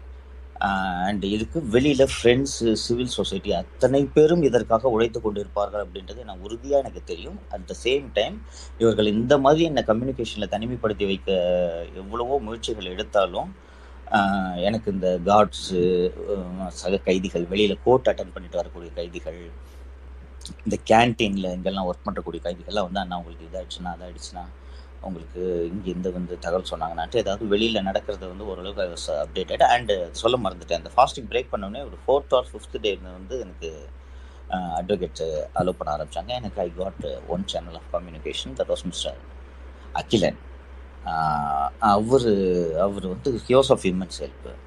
And அவர் அந்த அகிலனை வந்து எனக்கு இங்கே அப்பாயிண்ட் பண்ணது யாருன்னா ஆதன் மீடியாவோட எம்டி மிஸ்டர் சக்தி சரவணன் அவர்கள் தான் வந்து அவரை நியமனம் செஞ்சார். அவர் mister Akilan was of humans help. அதுக்கப்புறம் எனக்கு வந்து ஒரு சேனல் ஆஃப் கம்யூனிகேஷன் கம்ப்ளீட்டாக எனக்கு ஒரு ரிலையபிள் கம்யூனிகேஷன் வந்துருச்சு. அண்டு இப்போ தைரியமாக சொல்கிறேன். அண்டு மிஸ்டர் அகிலன்கிட்ட நிறைய லெட்டர்ஸ் வந்து நான் ஸ்மகிள் பண்ணியிருக்கேன். அண்டு அங்கேயே இருக்கும்போது நான் நேஷ்னல் ஹியூமன் ரைட்ஸ் கமிஷனுக்கு கம்ப்ளைண்ட் ஒன்று எழுதி எல்லா பேப்பர்ஸும் கைதிகள் வந்து எந்த எந்த அத்தாரிட்டிக்கு அனுப்பினாலும் பிரிசன் சூப்பரண்ட் மூலமாக தான் போகணும். அப்போ நீங்கள் அவங்ககிட்ட அந்த இதை கொடுக்கும்போது அவங்க அனுப்புகிறாங்களா இல்லையான்றது there is absolutely no guarantee. So அந்த மாதிரி இருக்கிற சமயத்தில் என்ன பண்ணுவேன் நான், இவங்களுக்கு ஒன்று அனுப்பிச்சிட்டு இந்த லெட்டர்ஸ் எல்லாம் அந்த பக்கத்துலேயே வந்து இங்கே அட்வொகேட் கிட்ட மீட் பண்ணும்போது கூட ரொம்ப பக்கத்துலேயே வந்து assistant jailer or some other officers வந்து உட்காந்துருப்பாங்க. அண்டு அதனால் வந்து அவங்ககிட்ட எந்த பேப்பரும் பாஸ் பண்ணக்கூடாதுன்னுவாங்க, ரொம்ப ரெஸ்ட்ரிக்ட் பண்ணுவாங்க. நான் இதெல்லாம் தாண்டி எப்படி ஸ்மகிள் பண்ணுறதுன்றதெல்லாம் நான் கற்றுக்கிட்டேன். அப்புறம் அகிலங்கிட்ட கொடுத்து எனக்கு இது மாதிரி நான் பேப்பர்ஸ் அனுப்பிச்சிட்டு இருந்தேன். அப்புறம் நான் ஐ ஸ்டார்டட் ஃபைட்டிங் பேக் அப்படின்னு சொல்லிட்டு நான் சொன்னேன். அதுக்கப்புறம் வந்து எவ்ரிடே ஒரு லெட்டரை ஒன்று அட்ரஸ் பண்ணுறது. அங்கேருந்து நடந்து இன்னொரு ஆஃபீஸில் தான் வந்து அஃபிஷியல் கம்யூனிகேஷன்லாம் இருக்கும். அங்கே போய் அந்த பேப்பர் ஒன்று வாங்கி சூப்பரண்டுக்கு அட்ரஸ் பண்ணி பிரிசன் மேனுவலோட காப்பியை கொடு, இந்த காப்பியை கொடு, எத்தனை இந்த பிரிசனஸோட ஆவரேஜ் ஸ்ட்ரென்த் எவ்வளோ, இந்த மாதிரிலாம் வந்து ஆர்டியில் லெட்டர் அது போட்டு ஆர்டி ஸ்டாம்ப்ஸ்லாம் வந்து ப்ரொக்யூர் பண்ணிட்டு கொடுத்து அவங்களுக்கு எவ்வளோ இரிட்டேட் பண்ண முடியுமோ பண்ண முடியும் பண்ண பண்ணிக்கிட்டே இருக்கிறேன் நான். பண்ண பண்ண தான் இவங்க நீங்கள் உங்கள் எதிரியோட ஸ்ட்ரென்த் என்னன்றத புரிஞ்சுக்க முடியும். நான் இந்த மாதிரி பண்ண பண்ண ஏன்னா நான் தனி மனுஷன், நான் வந்து கம்யூனிகேஷன்றது எனக்கு சுத்தமாக கிடையாது. எனக்கு ஏதாவது ஆச்சுன்னா என்ன என்ன என்ன என்னை தற்காத்துக்கிறதுக்கு வந்து எனக்கு உள்ள எந்த ப்ரொவிஷனும் கிடையாது. இன்ஸ்பைட் ஆஃப் தட் வந்து I I I hit and hard, எவ்வளோ பண்ண முடியுமோ நான் அவங்களுக்கு தொல்லை கொடுக்குறேன். அப்போ அதுக்கு பிரிசன் அட்மினிஸ்ட்ரேஷன் எப்படி ரியாக்ட் பண்ணுறாங்கன்னு பார்த்தீங்கன்னா பயப்பட ஆரம்பிக்கிறாங்க. என்கிட்டேருந்து அப்படியே கொஞ்சம் கொஞ்சமாக விலக ஆரம்பிக்கிறாங்க. என்னை ப்ளீஸ் பண்ணுறதுக்கு ட்ரை பண்ணுறாங்க. ஏதாவது ஒரு சேனலில் எனக்கு கம்யூனிகேஷன் பண்ணணும்னு ட்ரை பண்ணுறாங்க. அண்டு இந்த எல்லாத்தையும் ப எல்லாருமே ஆப்ரேட் பண்ணுறது யாருன்னு கேட்டிங்கன்னா ஒரு மிஸ்டர் செந்தில்குமார் தான் ஆப்ரேட் பண்ணுறாரு. ஸோ ஒவ்வொருத்தர்கிட்டையும் ஒவ்வொரு மாதிரி பேசி சூப்பர் நல்ல ஒரு சங்கர் நல்ல ஒரு சங்கர் அப்படின்னு இந்த நம்ம இதை ஸ்டார்ட் பண்ணும்போதே சொன்னோம் ஒரு டபுள் ஸ்டாண்டர்ட்ஸ் வாயேன் டபுள் ஸ்டாண்டர்ட்ஸ் வாயேன் எப்படியெல்லாம் ஊட்டிக்கு பண்ணுவான் அப்படின்னு பாருங்கன்னு. இப்போ இன்கேஸ் சவுக்கு சங்கர் ஃபேன்ஸாக இருந்திருந்தாங்க அப்படின்னா செம்ம காண்டாகி நம்மளை திட்டி இருந்திருப்பாங்க. இப்போ இந்த டபுள் ஸ்டாண்டர்ட்ஸ் வாங்கன்னு நிறையா இடத்துல நம்ம டிஃபரன்ஷியேட் பண்ணிட்டே வந்தோம். இப்போது இது ரொம்ப நேரம் ஓடலை. மொத்தம் எவ்வளோ நேரம் ஓடி இருக்கு? பதினேழு நிமிஷம். ஒன் ஹவர் ரெக்கார்டிங்கில் பதினேழு நிமிஷம் தான் போயிருக்கு. இதில் எத்தனை இடத்துல இவன் டபுள் ஸ்டாண்டர்ட்ஸ் பேசியிருக்கான்னு ஒவ்வொரு இடமா பிரேக் பண்ணிட்டே வந்தான். இந்த பதினேழாவது நிமிஷத்தில் இவன் என்ன சொல்கிறான் அப்படின்னு சொன்னால் சிறை நிர்வாகம் என்னை கண்டு பயப்பட ஆரம்பித்தது, என்னைய ப்ளீஸ் பண்ண ட்ரை பண்ணாங்க, என்னைய சரி கட்ட ட்ரை பண்ணாங்க அப்படின்னு இந்த இடத்துல சொல்கிறான். ஆரம்பத்தில் என்ன சொன்னான், அவர் வந்து திமுக கைகூலி வந்து அந்த சிறை டிஜிபி, அப்புறம் இவங்க எல்லாரும் சேர்ந்து என்னை பிரேக் பண்ண பார்த்தாங்க, இவங்க எல்லாரும் சேர்ந்து என்னையே தான் இது. இவன் ஃபர்ஸ்டெல்லாம் அது சொன்னான் நடந்தது என்ன, இவன் ஃபாஸ்ட் ஆரம்பிச்சிருக்கிறான். ஃபாஸ்ட்டை வந்து ஆறு மணி நேரத்துக்கு ஒரு தடவை ஹெல்த்தை வந்து இவங்க மானிட்டர் பண்ணியிருக்கிறாங்க. நடுராத்திரி கூட்டிகிட்டு போய் ஹாஸ்பிட்டலில் ஐவி போட்டிருக்கிறாங்க. அதுக்கப்புறம் சா கப் கம்பல்சரியாக சாப்பிடுங்கன்னு சொல்லி சாப்பிட வச்சு ஃபாஸ்ட்டை பிரேக் பண்ண வச்சுருக்குறாங்க. இதெல்லாம் பண்ணியிருக்கிறான். அதுக்கப்புறம் எதை பண்ணக்கூடாதோ அதை பண்ணியிருக்கிறான். நான் ஸ்மகிள் பண்ணேங்கிறான் லெட்டர்ஸை, அந்த வக்கீல் மூலிமா ஸ்மகிள் பண்ணேன். நீ அதை பண்ணியிருக்க கூடாது. ஆல்ரெடி தப்பு பண்ணி தான் நீ ஜெயிலில் இருக்கிற. ஜெயிலுக்குள்ள உட்காந்துட்டு மறுபடியும் தப்பு பண்ணியிருக்கிற, ஸ்மகிள் பண்ணியிருக்கிற. சரி, நீ வந்து உன்னைய டிஃபெண்ட் பண்ணுறதுக்கு டிஃபென்ஸு லொட்டு லொசுக்கு நான் வந்து ஹண்ட்ரட் பர்சன்ட் பொலிட்டிக்கல் கரெக்ட்னஸ் யாராலையும் இருக்க முடியாது. நான் அங்கே இருந்திருந்தாலும் என்னெல்லாம் லூப் ஹோலில் வெளியே வர்றதுக்கு வழியோ அதை தான் பார்த்துருப்பேன். நீயும் அதை தான் பார்த்துருக்க. ஆனால் நீ முதல்ல சொன்னது என்ன? எல்லாரும் என்ன டார்கெட் பண்ணுறாங்க, எல்லாரும் என்னை டார்கெட் பண்ணி ஒரு மூலையில் எல்லாரும் டிஎம்கே கைகூலியாக இருக்காங்க கைகூலியாக இருக்காங்க I was hopeless, I was helpless, I was cornered அப்படின்னு பேசிட்டு இப்போ வந்து தன்னை தானே வந்து என்னமோ பெரிய தியாகி, அது என்ன அந்த பலி பலி பலி பாகுபலி அந்த பாட்டு வீட்டில் வர்ற மாதிரி இவனை பில்டப் பண்ணிட்டு இருக்கிறான். ம், கரெக்டா? ஆமாம். மத நோப்பி கூட இவ்வளோ இவ்வளோ பேசலையா? எப்பா அவங்க கூட இவ்வளோ பேசல. ம், இவன் ஓவராக பேசிக்கிட்டு இருக்கான். ஆனால் என்னால் கேட்க முடியல. எப்படி என்னால் இந்த ரெக்கார்டிங் ஃபுல்லாக கேட்க முடியும்னு தெரியல. சரி, எவ்வளோ நேரம் போதும் போட்டோம் மாதிரி ஒரு இம்ப்ரெஷன் கிரியேட் பண்ணுறதுக்கு ட்ரை பண்ணிட்டு இருந்தாங்க. நான் when I said that I started hitting back, நான் வந்து ஒரு I went abusive against mister Senthilkumar. நான் எப்படி பேசுவேன்றது எனக்கு நண்பர்களுக்கெல்லாம் தெரியும். அண்ட் ஐ வர்ற அந்த சீனியர் கார்ட்ஸ் வர்றாங்கல்ல, அந்த கார்ட்ஸுக்கிட்டலாம் வந்து அப்யூசிவாக பேசுவேன். அண்டு இந்த மாதிரி அப்யூசிவாக பேசுனோன்னே இந்த கைதியை வந்து அந்த ஜெயிலுக்குள்ளே என்ன ஆவான்றது சரி பற்றி தெரிஞ்சவங்களுக்கு தெரியும். ஸோ பட்டு பட் எனக்கு அந்த பயம்லாம் சுத்தமாக போயிடுச்சு எனக்கு. ஏன்னா ஏன்னா நீ தான் பைத்தியமாச்சே வந்து சரின்னு இப்போ அப்யூசிவ் லாங்குவேஜ் யூஸ் பண்ணதுன்னா என்ன ஓத்தாங்க உம்மா ஏன்னா இருக்கிற எல்லா கெட்ட வார்த்தையும் பேசியிருக்காங்க. ம், ஆனால் அவங்க வேணால் டீசெண்டாக ட்ரீட் பண்ணி வெளியே அனுப்பி விட்ருக்காங்க. அப்யூசிவ் லாங்குவேஜ் யூஸ் பண்ணு ஒத்துக்கிட்டான். என்னால் எனக்கு என்ன சொல்கிறதுனே தெரியல. பைத்தியம், மிகப்பெரிய பைத்தியமாக இருக்கு. ம், இப்போ வந்து என்கிட்ட பேச்சுவார்த்தை நடத்துதோ அப்போவே சரி நிர்வாகம் பயந்துருச்சு அப்படின்றது எனக்கு நல்லா தெரிஞ்சுக்கோ. அவங்க பயப்படலை, உன்னை மனுஷனாவே மதிக்காமல் கண்டுக்காமல் போயிட்டாங்க. அவங்க நினச்சிருக்கோம் பெரிய பைத்தியமாக இருக்கு, பைத்தியம் முத்திரிச்சிடான்னு கண்டுக்காமல் போயிருப்பாங்க. ஸோ நான் இன்னும் வந்து காட் இம்பார்ட்டன்ட். அதுக்கப்புறம் வந்து நான் கொஞ்சம் பிரேஸனாக கம்யூனிகேஷன்ஸ் ஓப்பன் பண்ண ஆரம்பித்தேன். அந்த பக்கத்து செல்லில் வந்து சில ரவுடி ஃபெல்லோஸ் இருந்தாங்க, பெரிய ரவுடி ஃபெல்லோஸ் இருந்தாங்க. ஒரு கம்யூனிட்டி லீடர் இருந்தார். அவர்கிட்டலாம் கொஞ்சம் கொஞ்சமாக பேசி பிரிசனை பற்றி என்ன நடக்குதுன்றதெல்லாம் கொஞ்சம் கொஞ்சமாக நான் விசாரித்து தெரிஞ்சுக்கிற முயற்சி செஞ்சப்போ தான் எனக்கு ஒரு ரொம்ப அலார்மிங்கான இன்ஃபர்மேஷன்ஸ்லாம் எனக்கு தெரிய வந்துச்சு. அண்டு ஐ வாஸ் எனக்கு அந்த இயல்பாகவே இருக்கக்கூடிய அந்த அந்த ஃபைட்டர்ன்ற குணம் வந்து இதை எக்ஸ் நருட்டோ பார்த்துருப்பானோ இல்லை எனக்கு தெரியல. எவ்வளோ ஏத்தம் எவ்வளோ இறக்கம் எனக்குள்ள இருக்க அந்த ஃபைட்டருக்கான குணம் வந்து கரைத்தே கிட்ட ஏதாவது பார்த்துருப்பானோ எனக்கு என்னமோ அப்படிதான் தோணுது. சப்போஸ் பண்ணியே தீரணும், இதை சும்மா விடக்கூடாது அப்படின்ட்டு சொல்லும்போது தான் அந்த குப்பை கண்ணன்றவரை பற்றின தகவலை வந்து எனக்கு கொஞ்சம் கொஞ்சமாக பிட்ஸ் பிட்ஸாக எனக்கு வர ஆரம்பிக்குது. எனக்கு நேம் கிடைச்ச உடனே இன்னொன்று ஒரு விஷயம் முக்கியமாக சொல்லி ஆகணும். இந்த நான் இவ்வளவு சர்வீலன்ஸில் வச்சு ஒரு ஒரு கார்டடாக வச்சுருந்தாலும் I was able to maintain a network among the prisoners of the entire Cuddalore prison. அதுக்கு பின்னாடி நான் வெளியில் வந்த பிறகு நான் இது எப்படி என்னால் மேனேஜ் பண்ண முடிஞ்சிச்சு அப்படின்னு சொல்லிட்டு நான் கொஞ்சம் அனலைஸ் பண்ணி இந்த கொஞ்சம் பிரேக் எடுத்துக்கிறேங்க.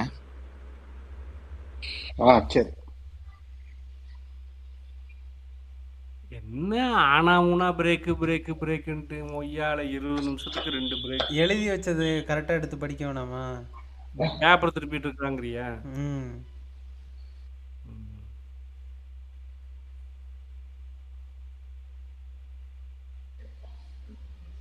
வருவான் வருவான் வா வா.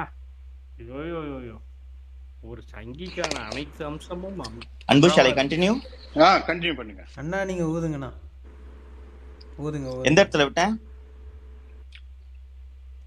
அதாவது எல்லா எப்படி உங்க அந்த அந்த நெட்வொர்க்க நீங்க வந்து மெயின்டெய்ன் பண்ணீங்க அப்படின்றத பத்தி பேசிட்டு இருக்கீங்க sir Shankar. Ah right. Yeah yeah correct. Communication communication communication ah அந்த கம்யூனிகேஷன் நெட்வொர்க்கு எனக்கு நல்லா பண்ண ஆரம்பித்த உடனே கொஞ்சம் கொஞ்சமாக இந்த தகவல்கள் குப்பக்கண்ணன்றவரை பற்றின தகவல்கள் வருது. எனக்கு குப்பக்கண்ணன்றவரை பற்றின தகவல்கள் வர ஆரம்பித்த பிறகு நான் இது எல்லாத்தையும் கொலெக்ட் பண்ணி கிராஸ் வெரிஃபை பண்ண ஆரம்பிக்கிறேன்.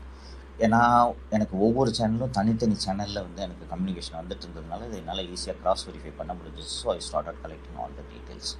ஸோ இந்த குப்பகர்ணன்ற ஆள் மட்டும் வந்து மூணு மாதமாக அவர் கம்ப்ளீட்டாக லாக்அப்பில் அடைச்சி வச்சு டுவெண்ட்டி ஃபோர் ஹவர்ஸும் திறந்து விடுறதில்ல, சாப்பாடு மட்டும் திறந்து கொடுத்துட்டு கூட்டிடுவாங்க அப்படின்ற மாதிரி எனக்கு கேள்விப்படுறேன்.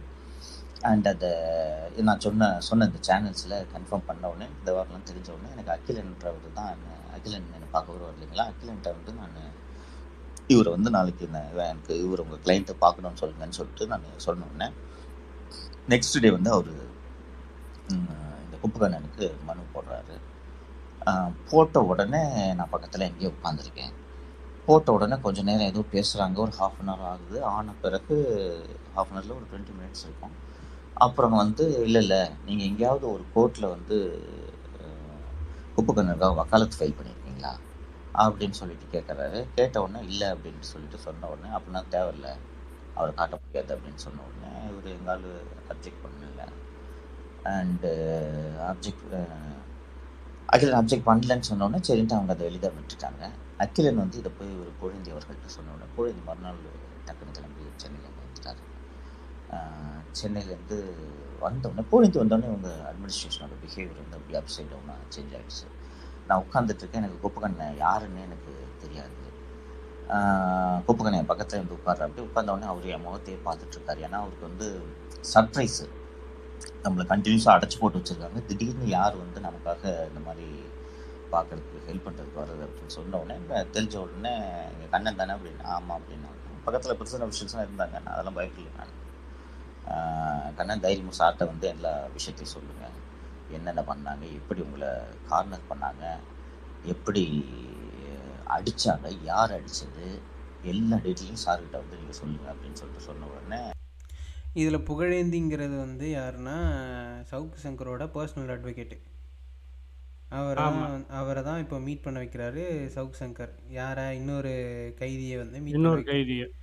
எதுக்காக சார்? பெரிய சோசியல் ஆக்டிவிஸ்ட் இல்லை. ம் உள்ளே போன அவர் ஆனால் ஒன்று அங்கே ஜெயிலுக்கு போய் இவர் எல்லாம் அந்த மாதிரியான போராட்டத்துக்கு தான் இப்போ ஜெயிலுக்கு போயிருக்கிறாரு. ஆமாம் ஆமாம். ஆ இப்போ அவர் மிச்சப்படி எல்லாம் வந்து கண்டெம்ட் ஆஃப் த கோர்ட்டில் ஜெயிலுக்கு போகல. இல்லை இல்லை இல்லை இல்லை அவர் ஒரு மிகப்பெரிய சமூக போராட்டத்தை கையில் எடுத்து அந்த போராட்டத்தில் ஜெயிக்கிறதுக்காக போயிருக்கிறார். ம் இருங்க அடுத்து என்ன பேசுகிறாருன்னு கேட்போம். ம் அவர் போயிருக்காரு. நான் அதுக்குள்ளே நான் எனக்கு டைம் ஆகிடுச்சு, நான் வந்துட்டேன். அதுக்குள்ளே குப்பகண்ணனுக்கு ஒரு சேனல் ஆஃப் கம்யூனிகேஷன் நான் ஏற்பாடு பண்ணி கேட்டதுக்கு வந்து நான் எல்லாத்தையும் வீட்டில் சார்ட்ட சொல்லிட்டேன். சார் வந்து நான் ஆக்ஷன் எடுக்கிறேன்னு சொல்லியிருக்காரு சார் அப்படின்னு சொன்ன உடனே நான் அப்புறம் அதே கம்யூனி சேனலில் வந்து நான் தைரியமாக இருக்க சொல்லுங்கள், நான் வெளியில் போய் இந்த குப்பகண்ண மேட்டர்ஸும் வர மாட்டேன், நான் பார்த்துக்கிறேன், அவருக்கு உரிய நியாயம் கிடைக்கும், அதில் வந்து யாருக்கும் எந்த விதமான சந்தேகமும் வேண்டாம், தைரியமாக வந்து அவர்கிட்ட நீங்கள் சொல்லிவிடுங்க அப்படின்னு சொல்லிட்டு குப்பகண்ண கம்யூனிகேஷன் கொடுத்துட்டேன் நான். அதுக்கப்புறம் நான் வந்து ஸ்டார்டட் இன்னும் நிறைய இன்ஃபர்மேஷன்லாம் என்னென்னலாம் பண்ணுறாரு சூப்பர்லாம் கேட்கும்போது இந்த ஒவ்வொரு மாதமும் டூ மந்த்ஸுக்கு ஒன்ஸ் வந்து இந்த கேன்டீன்லேயே ஒர்க் பண்ணக்கூடிய ப்ரிசன்ட் ஸ்டாஃபில் ஒருத்தர் வந்து கேன்டீன் ஒன்று இதில் ரன் பண்ணுவாங்க. அந்த கேன்டீனில் கேன்டீனில் வந்து நடத்துகிறவருக்கு மாதம் வந்து இந்த ரெண்டு மாதத்தில் ஒரு மாதம் ரெண்டும் சேர்த்தோ இல்லை வந்து தனித்தனியாகவோ மாதம் ஒரு லட்சம் கூட கிடைக்கிறதுக்கு பாசிபிலிட்டி இருக்குது. பட் அந்த கேன்டீன் எடுக்கிறது வந்து சூப்பரண்ட்டுக்கு மாதம் ஐம்பதாயிரம் வந்து தவறாமல் கொடுத்துருக்கோம். இவர் செந்தில்குமார் வாங்கிட்டு தான் இருந்தார்ன்ற தகவல் எல்லாம் வந்து எனக்கு சப்சிக்வெண்ட்டாக நான் கலெக்ட் பண்ணுறேன். அண்ட் இதுக்கு நடுவில் ப்ரெசன்ட் அட்மினிஸ்ட்ரேஷனுக்கும் எனக்கும் நடக்கிற நெகோஷியேஷன் வந்து நடந்துகிட்டே இருக்குது, அதாவது on behalf of the superintendent. அதுக்கப்புறம் தான் நான் சொன்னேன், நான் I went furious against this fellows.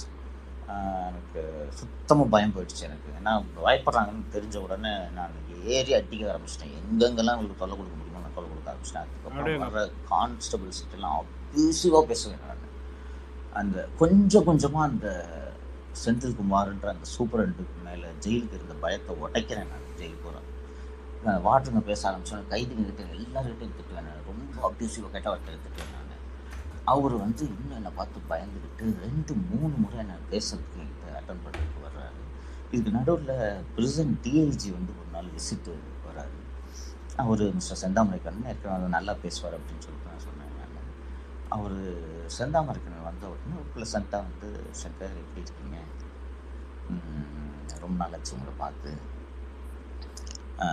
வர முடியல அடிக்கடி, எங்கள் ஆஃபீஸில் ஸ்டாஃபே இல்லை அப்படின்னாரு. எப்படி இருக்கீங்க சொல்லுங்கள் அப்படின்னாரு. சார் இவர் சூப்பரண்டாக இருக்க வரைக்கும் நான் ஜெயிலில் யாருமே நிம்மதியாக இருக்க முடியாது சார் அப்படின்னு நான். அவரு ஃப்யூரியஸ். ஆ அதுக்கு முன்னாடி ஒரு சின்ன இன்சிடெண்ட் நான் சொல்ல மறந்துட்டேன்.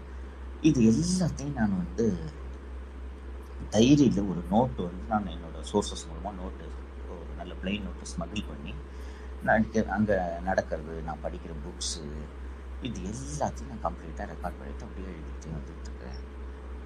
ஒரு நாள் ஒரு சென்ட்ரல்குமார் திடீர்னு ஒரு ஆஃப்டர்நூனு ஒரு ஆடாக எல்லோரும் ஜெயிலே வந்து எல்லோரும் பெரும்பாலும் தூங்கிட்டு இருக்கக்கூடிய ஒரு நேரம் ஆகும். அந்த நேரத்தில் வந்து சர்ச் பண்ணி ஒரே என் கண்ணு முன்னாடி சொல்கிற அந்த நோட்டை எடுப்பா அப்படின்ட்டாரு. ரெண்டு நோட்டாக ஆகிடுச்சு அப்படின்னாரு.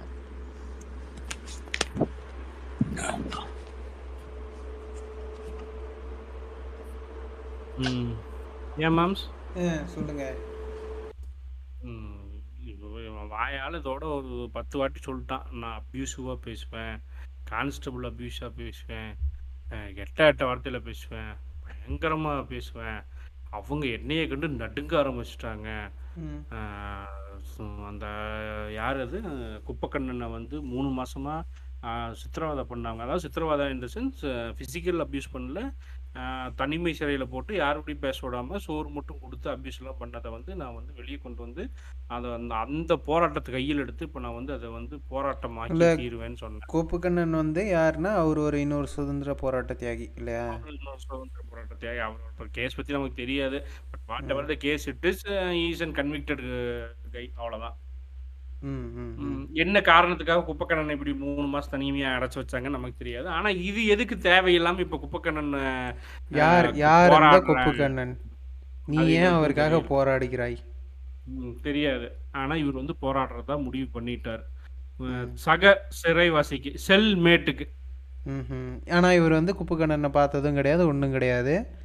ஆமா, ஆனா செல் மேட்டுக்காக போராடுறாரு. இப்ப சார் வந்து செல் மேட்டுக்காக போராடுறாரு. போராடுங்க போராடுங்க போராடுறாரு. அப்பவும் சொல்றாரு அவர் தன்னை. ஆனா அவர் அண்ணன் வந்து என்னன்னா யாருக்குமே வேலை கொடுக்க மாட்டாரு.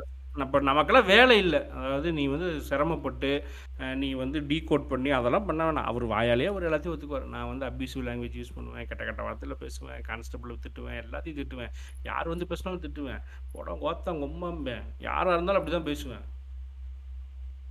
ஆனால் திமுக வந்து என்னை கட்டம் கட்டி விட்டது. I was corner, I was helpless. அவங்க என்னை வந்து சிறைக்குள்ள வச்சு முடிச்சிடணும்னு முடிவு பண்ணாங்க. நான் வந்து இது எல்லாத்தையும் தாண்டி திரும்பி வந்துட்டேன்னு சொல்ல, எப்படி பண்ணா அப்படியே வந்துட்டேன்னு சொல்ல.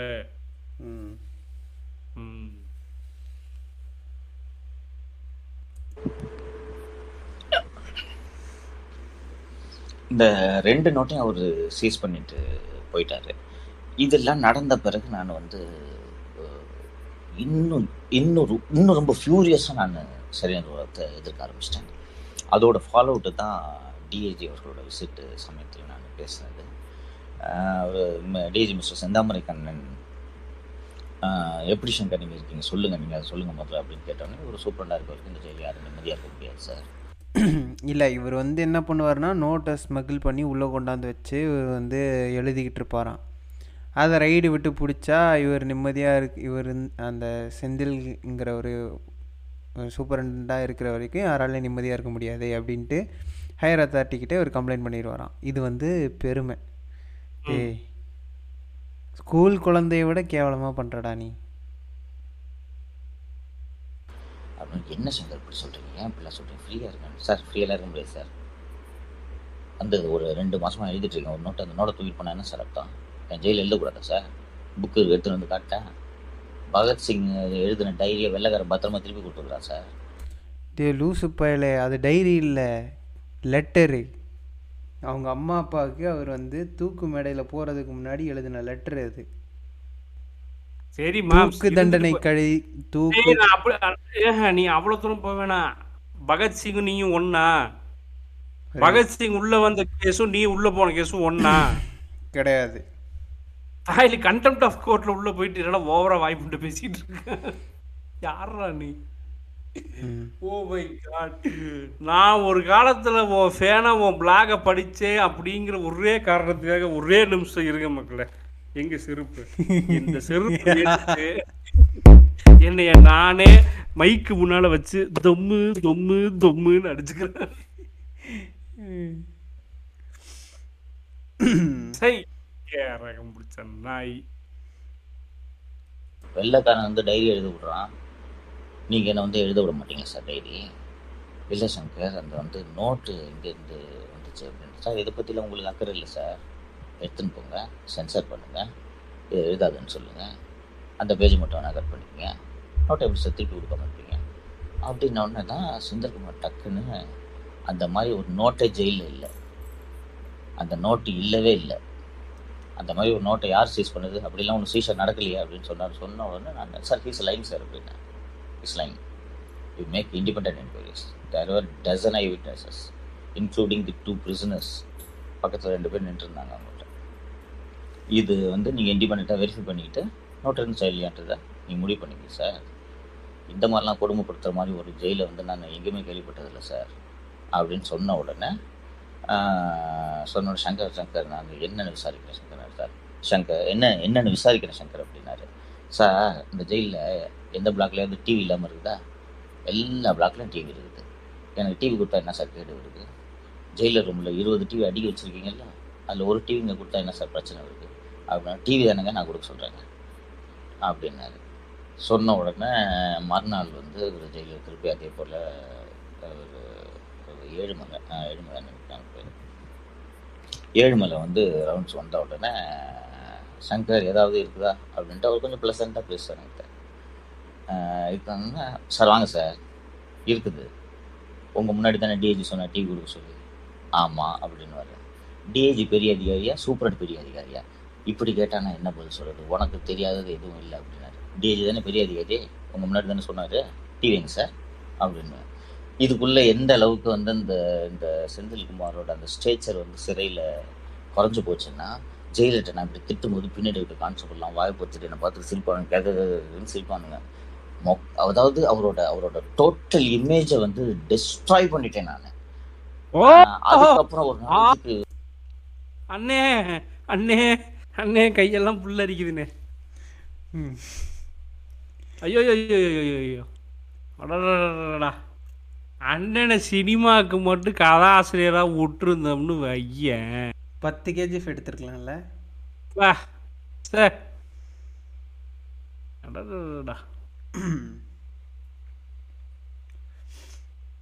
நீ போன போன நாலாவது கீர் இருந்து அஞ்சாவது கீர் மாற்றி நல்ல ஹை ஸ்பீடில் ஓட்டு ஓட்டு ஓட்டு ஓட்டு. அவர் ஒரு அந்த செந்தில்குமார் வந்து எவ்வளோ ஒரு I don't want to use this word, அதாவது எவ்வளோ ஒரு கட்ஸ் இல்லாத ஆள் அப்படின்னா கட்ஸ் கட்ஸ் இல்லாதன்னு சொல்லலாம். கட்ஸ் இல்லாத ஆள் அப்படின்னா இவ்வளோ நடந்ததுக்கு பிறகு என்கிட்ட நெகோஷியேஷன் போடுறாரு அவர். அந்த செந்தில்குமாருக்கு வந்து எப்போதுமே பயம், அதாவது அவர் ஒரு ஸ்ட்ரிக்டான ஆஃபீஸர்ன்ற அந்த இமேஜ் வந்து சவுக்கு சங்கட்டை நல்லா பேசுறதுனால உடஞ்சிருமோ என்னமோ அப்படின்னு சொல்லிட்டு எப்போவுமே வந்து இன்னொன்று தனியாக ஏதாவது பேசிட்டு தகவல் பரிமாறிட்டுறானோ ஜெயிலை பற்றி இல்லை இது வேற ஏதாவது பற்றி அப்படின்னு சொல்லிட்டு அவர் செந்தில்குமார் வந்து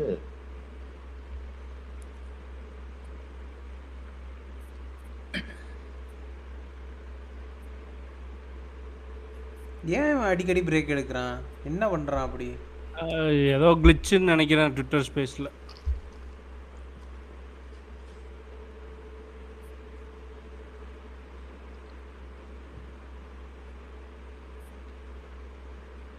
அப்பா இல்லடா சாமி, ஒரே ஒரு ட்விட்டர் ஸ்பேஸ் கேக்குதே. கேக்குதுனா கேக்குது கேக்குதா கேக்குதுனா ஹலோ கேக்குது கேக்குதுடா. எது வரைக்கும் கேக்குது? நீங்க கடைசியா சொன்ன வரைக்கும் கேட்டிட்டு இருந்தது. செந்தில்குமார் செந்தில்குமார் எந்த அளவுக்கு கட்ஸ் இல்லாத ஆளுன்னு பேசுனீங்க நீங்க. Right right right. தென்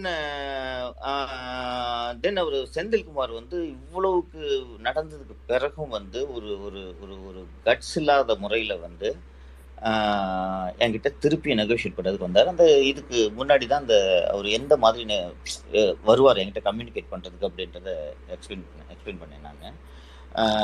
ஒரு அசிஸ்டன்ட் டெய்லரு, ஒரு சீஃப் வார்டரு, ஒரு அந்த கூட அவர் கூட ஒரு ஸ்ட்ரைக்கிங் டீம் மாதிரி ஒரு டீம் இருப்பாங்க. அந்த டீம் மெம்பர்ஸு, பக்கத்தில் இருக்க கைதிகள், இவங்க எல்லாரும் இருப்பாங்க. இவங்க எல்லாரும் இருக்கும்போது தான் நான் வந்து அவர் என்கிட்ட பேசிட்டு இருப்பேன். அது வரைக்கும் நான் ஒரு செந்தில்குமார்கிட்ட அதுக்கப்புறம் அது அது அந்த அதுக்கு முன்னாடிலாம் வந்து சுத்தமாக பேச்சுவார்த்தை இல்லாத லெவலுக்கு ஆயிடுச்சு. வருவார் அதுக்கப்புறம். அப்பவும் அதுக்கு முன் அதுக்கு பிறகு வந்து ரெண்டு மூணு வாட்டி சர்ச் பண்ணுறதுக்கு வந்தார். வந்தானே பேச மாட்டோம், மூஞ்சி திருப்பி இப்படியே வச்சுட்டு இருந்திருப்பேன் நான். இதே மாதிரி தான் இருப்பேன்னு நினச்சிட்டு தான் வந்து கடைசியாக என்கிட்ட பேசுறதுக்கு கடைசியாக உள்ளபடியே. ஏன்னா அப்போல்லாம் வந்து சுப்ரீம் கோர்ட்டில் மேட்டர் லிஸ்ட் ஆகிடுச்சுன்றது வந்து தெரிய ஆரம்பிச்சிருச்சு. இப்போ இதெல்லாம் வந்து நடக்குது October November first week first வீக்கில் நடக்குது. வந்த உடனே ஒரு அன்னைக்கு சமாதானம் பேசலான்றதுக்காக வந்திருக்காரு. அன்னைக்கு அன்னைக்கு வந்து எனக்கு இது என்எஃப் இஸ் என்எஃப் இது சொல்லு அப்படின்றது எனக்கு எனக்கு ஃபீலிங் வந்துருச்சு. எனக்கு வந்து அங்கே ஒன்று பண்ணுறான், இங்கே ஒன்று பண்ணி நடிக்கிறான், இவன் இவனுக்குலாம் மரியாதையே கிடையாது, கவர்டு அப்படின்னு சொன்னோன்னே எல்லாரும் முன்னாடி சொல்லிட்டேன். சார், எனக்கு உங்ககிட்ட பேசுறதுக்கு விருப்பம் இல்லை, தொல்லை பண்ணாதீங்க, வெயில் போட்டுட்டு போயிடுறேன் அப்படின்னு சொன்ன உடனே அவருக்கு எல்லாரும் முன்னாடி ஸ்னப் பண்ண மாதிரி பேசினோடனே அவருக்கு உடஞ்சிட்டா. அப்படி அந்த ஒரு சிங்கம் சூர்யா மாதிரி தொடக்கத்தில் சுற்றிட்டு இருந்தார்ல, இமேஜ் இமேஜ் நான் கிரம்பிள் ஆகி நான் அது ஒரு பிரேக் ஆனது கண்ணு முன்னாடி பார்த்தேன். நான் கொஞ்சம் கூட மெர்சியே இல்லை எனக்கு. அதுக்கப்புறம்லாம் இன்னும் அக்ரெசிவாக போக ஆரம்பிச்சிட்டேன் நான். கிட்டத்தட்ட ஜெயிலர்கிட்ட செந்தில்குமார் அவனே இவனேட்டெலாம் பேசுகிற அளவுக்கு ஆரம்பிச்சிட்டேன். பயந்து ஓடலாம் ஆரம்பிச்சிட்டார் அவர். இவன் நம்மளை வம்பளை விட்டு விட்டுருவான் அப்படின்னு சொல்லிட்டு அதுக்கப்புறம் செந்தில்குமார் என்னை பார்க்க வரதெல்லாம் சுத்தமாக நிறுத்திட்டாரு. சரி, இது எல்லாம் முடிஞ்சிருச்சு அப்படின்னு சொல்லிட்டு லிஸ்ட் ஆகிடுச்சு. பட் நான் வந்து ஹண்ட்ரட் பர்சன்ட் இதை நான் சொல்லிடுறேன். நான் எனக்கு நான் ஹண்ட்ரட் பர்சன்ட் எனக்கு வந்து ரிலீஃப் கிடைக்கும் அப்படின்ட்டு நான் அப்படின்னேன். நான் ஏற்கனவே சொன்னேன், வெளியில் சிவில் சொசைட்டி மெம்பர்ஸ் இவங்கெல்லாம் அந்த ப்ரெஷர்லாம் இருக்கும்னு சொல்லிட்டு. நிச்சயமாக வந்து என்னோடய நண்பர்கள் மற்றும் என்னோட என்னோட அந்த ப அந்த நட்பு வட்டத்தில் இருக்கக்கூடியவர்கள் முயற்சி செஞ்சு எப்படி எனக்கு ரிலீஃப் வாங்கி கொடுத்துருவாங்கன்ற நம்பிக்கை மட்டும் எனக்கு நிச்சயமாக இருந்துச்சு எனக்கு. நான் ஏன்னா என்னோடய கேஸ் ஜெயிக்கும், நியாயம் என் பக்கம், நியாயம் இருக்குது அப்படின்னு சொல்லிட்டு நான் உறுதியாக நம்பினேன். உச்சநீதிமன்றத்தின் மீது மிகப்பெரிய நம்பிக்கையை நான் வைத்திருந்தேன். அந்த நம்பிக்கை அடிப்படையில் சரி நான் கிடைச்சிடும் பார்த்துக்கலான்னு சொல்லிட்டு எனக்கு இந்த நாலு நெருங்கி வர வர இந்த பதட்டம் அப்படின்றதுலாம் எனக்கு வந்து பெரிய அளவில் இல்லை. நான் இதுக்குள்ளே வந்து என்ன அந்த செந்தில்குமாருக்கு எதிராக வந்து ஒரு அக்ரெசிவான ஒரு ரோலாக வந்து நான் கன்சல்ட் பண்ணிக்கிட்டு இவருக்கு எகென்ஸ்டாக வந்து இவ்வளோ ஒர்க் பண்ணுறதெல்லாம் பார்த்த உடனே இவர் இன்னும் இன்னும் இன்னும் பயந்து ஒதுங்க ஆரம்பிச்சிட்டாரு. அண்டு இந்த இது எல்லாமே முடிஞ்சிருச்சு. One minute.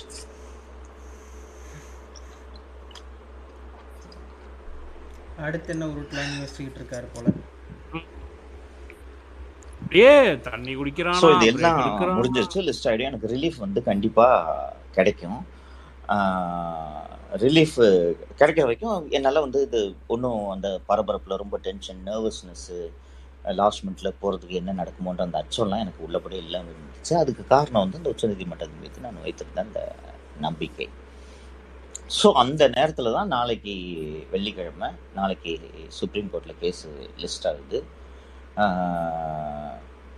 அந்த மொத நாள் வந்து எனக்கு நான் எனக்கு மைண்டுக்குள்ளே எனக்கு வந்து something is going to happen அப்படின்ட்டு ஒன்று இந்த ஒரு இன்ட்யூஷன் அப்படின்றது மாதிரிலாம் சொல்லலை நான்.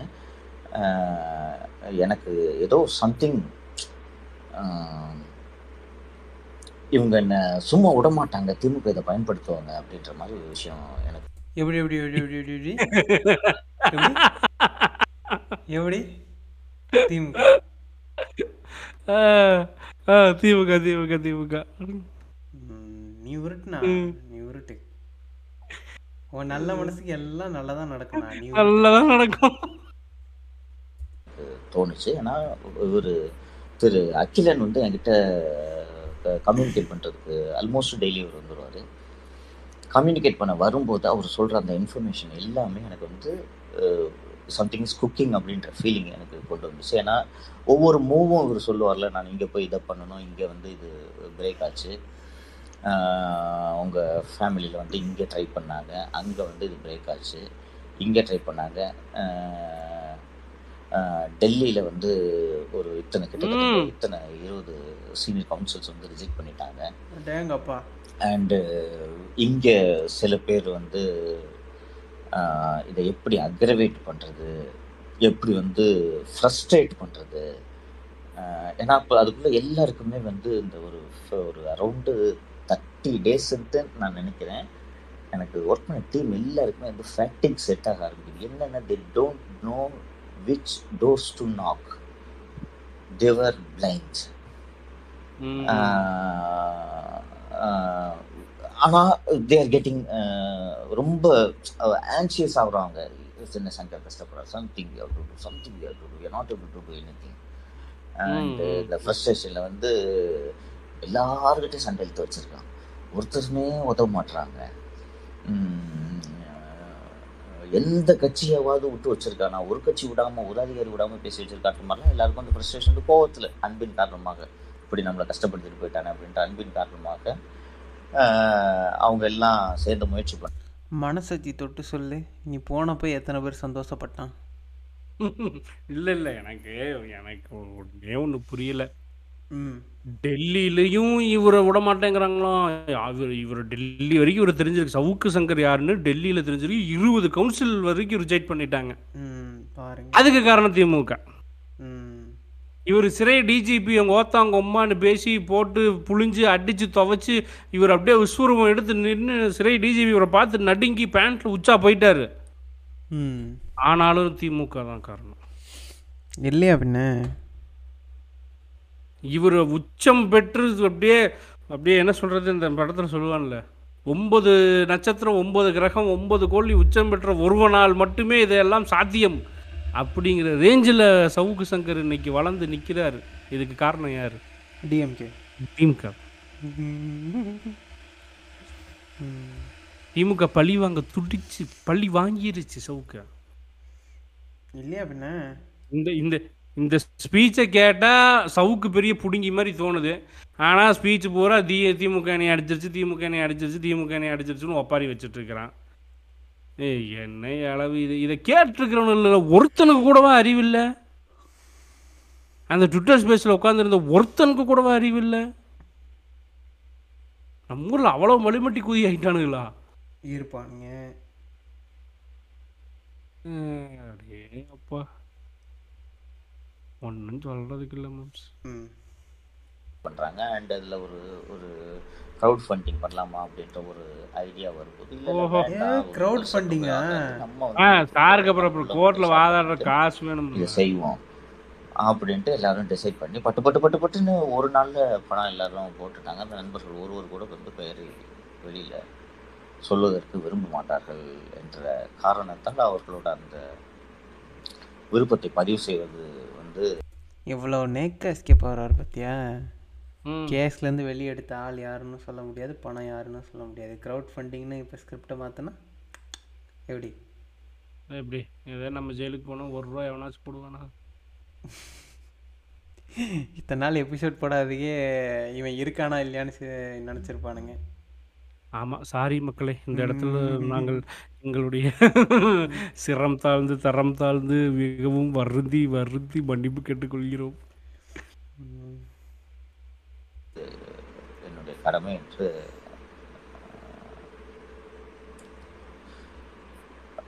விரும்ப மாட்டாங்க. வேண்டாம். சரி அன்பு இருக்க சொல்லுங்க. பெயர்களை சொல்லாமா? வேண்டாம் வேண்டாம்.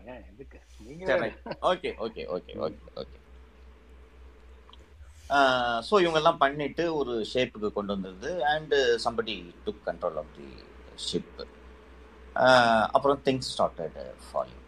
அண்ட் ஏற்கனவே அந்த ஒன்றரை அந்த ஒரு ஒரு ஒரு மாதம் வந்து ஒரு பத்து நாளோ பதினஞ்சு நாளோ தான் அந்த பூஜா ஹாலிடேஸ் அண்ட் அதர் திங்ஸை ஒட்டி வந்து கூட்ட ஒரு பிடிச்சி இதெல்லாம் வந்து டிலேக்கு ஒரு ரீசன். தென் ரிஜிஸ்ட்ரியில் there are multiple objections. And அந்த அப்ஜெக்ஷன் எல்லாத்தையும் ரெக்டிஃபை பண்ணணும். அண்ட் இதில் வந்து தொடக்கத்திலே வந்து டிரான்ஸ்லேஷனு, அந்த வீடியோஸ் எல்லாம், டிரான்ஸ்கிரிப்ட்ஸு, இதெல்லாம் ப்ரிப்பேர் பண்ணுறதுக்கு, டிஃபென்ஸ் ப்ரிப்பேர் பண்ணுறதுக்கு ஒரு ஒரு மெட்டிகுலஸ் ஜாப். அது அது கொஞ்சம் டெக்னிக்கலான ஜாபு.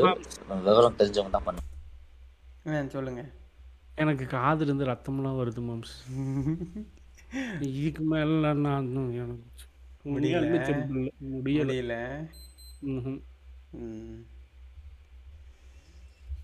என்னாலும் தான் முடியல, உட்கார முடியல, இவன் பேசுற பேச்செல்லாம் கேட்க முடியல. சாரி மக்களே, எதுவும் தப்பா எடுத்துக்கிடாதீங்க. ரொம்ப ஒரு மாதிரி இரிட்டேட்டிங்கா இருக்கு. என்னத்த பண்றது? இல்ல இன்னும் இன்னும் தேர்ட்டி மினிட்ஸ்லாம் கேட்டோம்னா ஐயோ அப்பா ஒரு ஒரு சின்னமா மாதிரி தான். ஓரளவுக்குத்தான் பொறுமை கையாள முடியும். இவன் என்னமோ மெட்டிக்குள்ளா ஓ அம்மா ஐயோ அப்பப்பா எப்பப்பா அப்பப்பா அப்பப்பாங்க. சார் சார் நீங்கள் கண்டெம்ட் ஆஃப் தி கோர்ட்டில் கேஸில் உள்ளே போனவர் சார். என்ன சார் நீங்கள் மிகப்பெரிய ஏதோ ஒரு பயங்கரமான போராட்டத்துலேயும் தியாகத்துலேயும் தியாக செம்மல் மாதிரியும் போராட்ட செம்மல் மாதிரியும் மக்களுக்காக உழைத்து உழைத்து ஓடாய் தேய்ந்தவர் மாதிரியும் பேசிகிட்டு இருக்கிறீங்க. ஆமாம், தியாகி தான், போராட்டம் தான் பண்ணியிருக்காரு குப்பக்கண்ணனுக்காக. ஆமாம், குப்பக்கண்ணனுக்கு. ம், யார் குப்பக்கண்ணன்னு கேட்டால் தெரியாது. என்ன இளவு கருமாந்திரமானது ஒரு இது ஒரு இளவு மயிருன்னு இப்போ ஓகே. இப்போ எதுக்கு இந்த நீங்கள் ஏன் நீங்கள் அவனையே திட்டிகிட்டு ஏன்டா இப்போ அவனை பற்றி பாட்காஸ்ட் பண்ணுறீங்கன்னா?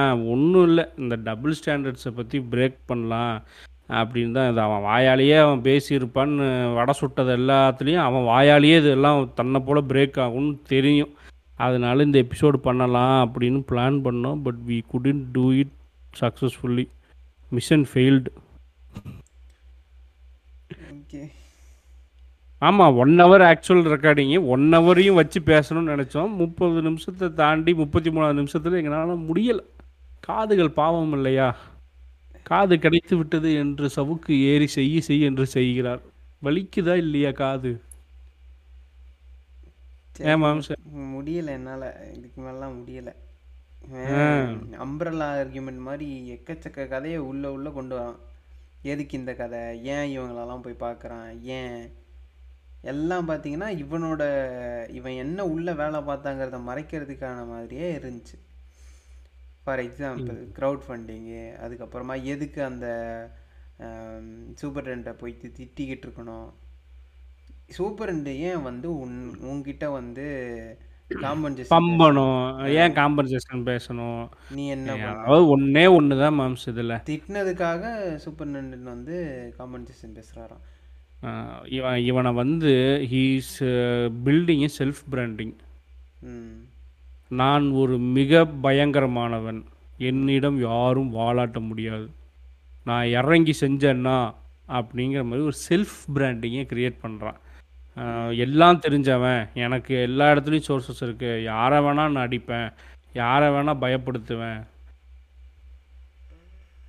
அப்படின்னு தான். நான் ஒரு வந்து நான் ஒரு வந்து don, I can do anything from anywhere, என்னை தூக்கி ஜெயிலில் போட்டால் கூட ஐ கேன் டூ வண்டர்ஸ் அப்படின்னு சொல்லி தன்னை தானே வந்து ஒரு செல்ஃப் பிராண்டாக க்ரியேட் பண்ணிகிட்ருக்கிறான். இந்த செல்ஃப் பிராண்டிங்கை வச்சு அப்படியே இந்த கேட்கக்கூடிய மக்களும் அனலைஸ் பண்ணாமல் இவன் சொல்கிற கதையை மட்டுமே லிசன் பண்ணிட்டு இருக்கிறோம். ஓ வா அப்படின்னு சொல்லி வாயை பிறந்துக்கிட்டு ரொம்ப எவ்வளோ பெரிய ஆள் ஒரு பா அப்படின்னு இந்த யூடியூப்பில் உட்காந்து எல்லாம் பார்ப்பாங்க பாரு. அப்போ அந்த வியூஸில் வர காசை வச்சுக்கிட்டு வாழ்க்கை பூரா ஓட்டிடலாம். ஏன்னா நீ விஆர்எஸ் செட்டில்மெண்ட் வேறு இல்லை, இனிமேல் யூடியூப்பை நம்பி தான் பொழப்பு நடத்தணும். அப்போ யூடியூபுக்கு வியூவர்ஸ் வேணுமா இல்லையா? கண்டிப்பாக கண்டிப்பாக. அந்த வியூவர்ஸை தேத்துறதுக்காக எப்படி யாஷ் சோப்ரா கேஜிஎஃப்ல பேக்ரவுண்டில் பாய் வந்து அவனுக்கு ஒரு பில்டப் கொடுப்பாரோ அது மாதிரி இங்கே வந்து எனக்கு பில்டப் கொடுக்க ஆள் இல்லை, அதனால் எனக்கு நானே கொடுத்துக்கிறேன். எத்தனை நாளைக்கு தான் ஃபெலிக்ஸையும் மாதேஷையும் வச்சு நான் குதிரை ஏறிட்டு இருக்கிறது? இன்னைக்கு என்ன கையை தூக்கி ஆமாம் நமக்கு நாமே நமக்கு நாமே திட்டத்தின்படி சவுக்கு தனக்கு தானே பிராண்டை ஏற்றுகிறார், பில்டப் ஏற்றுகிறார் ஏற்றுகிறார் ஏற்றுகிறார். ஐயாப்பா ஓகே. இது வரைக்கும் கே கேட்டப்போ உங்களுக்கே தெரிஞ்சிருக்கேன் எத்தனை டபுள் ஸ்டாண்டர்ட்ஸு டைலாக் அவன் பேசிகிட்டு இருக்கிறான். எல்லாரும் கட்டம் கட்டி கார்னர் பண்ணி நீ ஓரமாக உட்கார வச்சாங்கன்னா அதுக்கப்புறம் அங்கேருந்து எந்திரிச்சு எகிரி அடித்து நான் தான் பாகுபலிங்கிறான். ஒன்றும் சொல்கிறதுக்கு இல்லை. இந்த லூசு கம்நாட்டிகளாவது தூக்கி அவன் தான் ஜெயிலுக்கு போயிட்டான்னு ஜெயிலுக்குள்ளே வச்சு ஊமை குத்தா நாலு குத்து குத்தி அனுப்பிச்சி விடுவோன்னு இல்லாமல் அவனுக்கு ஐவி போட்டு ஆறு மணி நேரத்துக்கு ஒரு தடவை சோறு ஓட்டு தண்ணி கொடுத்து நோட்டு கொடுத்து பேப்பர் கொடுத்து பேனா கொடுத்து வெளியே வந்து பேச வச்சுட்டு இருக்கிறானுங்க. என்னத்த அரசியல் பண்ணுறானுங்க இன்னைக்கு கேட்குறேன். நாலு ஊமை குத்து குத்தி இருந்தால் இப்போ என்ன தான் பண்ணுறது? ஆட்சியே உங்ககிட்ட தானே இருக்குது, அது குத்தாதனால தானே இவனுக்கு இன்னும் நாசமாக போயிட்டு இருக்கானுங்க. இதே எங்கள் அம்மா எங்கள் அம்மா ஆட்சி நடத்திருக்கணும்டா ஒக்கா மௌனலாம் முட்டைக்குள்ளே ஆசிட் ஊற்றி மூஞ்சியில் அடிச்சிருக்கோம், பூட்ஸ் காலை எடுத்து குண்டிலே மிதிச்சிருக்கோம். ஆட்சி நடத்துங்கடான்னா இதில் ஆனால் ஒன்றும் எங்கள் தாத்தா காலத்து திமுக தெரியுமா, திமுகவோட பழைய ரவுடிசனம் தெரியுமா? ஓத்தா நீ இப்போ எப்படி நம்பி பீஸு லூசுக்கூதி இவன்லாம் ஒரு ஆளு புண்டைன்னு பேசிகிட்டு இருக்குதான். இவனை வடக்கிறதுக்கு உப்பு மயிறு இல்லை இல்லை ஆட்சி மயிறு வேறு. உன்னை பிஜேபி எதிர்த்து நீ சண்டை போடுன்னு உட்கார வச்சாங்க பற்றியா? எங்களை சொல்லணும்டா, எங்களை சொல்லணும். இந்த இத்து போன நாயே நீ மிதிக்க மாட்டேங்கிறியே, அவன்கிட்ட எப்படா சண்டைக்கு போவ? எப்படி போவ? அவெல்லாம் போக மாட்டான். Okay moms.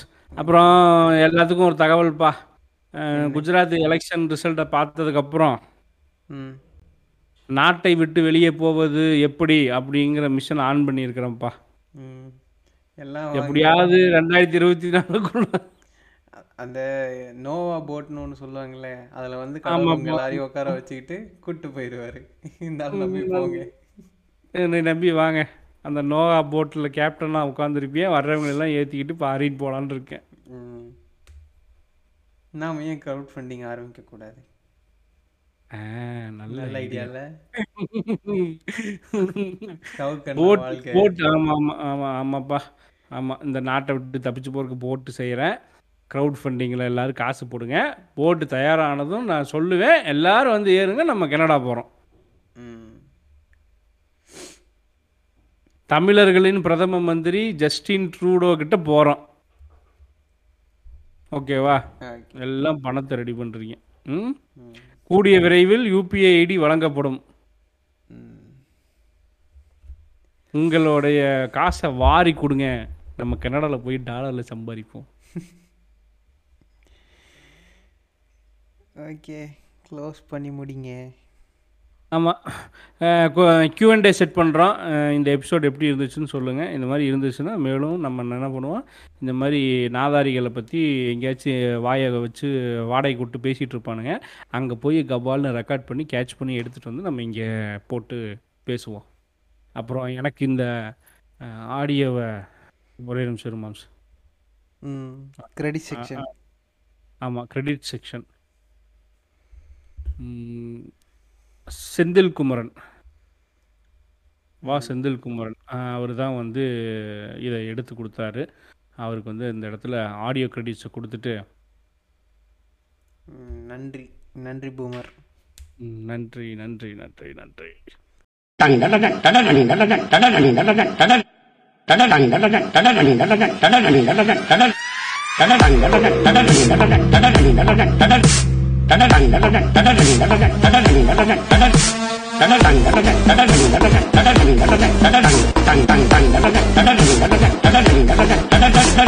புஷ்பா படம் பத்தியா? புஷ்பா படம் சை சை சை சை கருமா கருமா சை சை சை கருமா கருமா புஷ்பா புஷ்பா கருமா கருமா சை சை சை புஷ்பா புஷ்பா ஏனுகள ஏய் ஏய் ஏனுகள ஏ ஏ ஏ ஏ இது நோய்.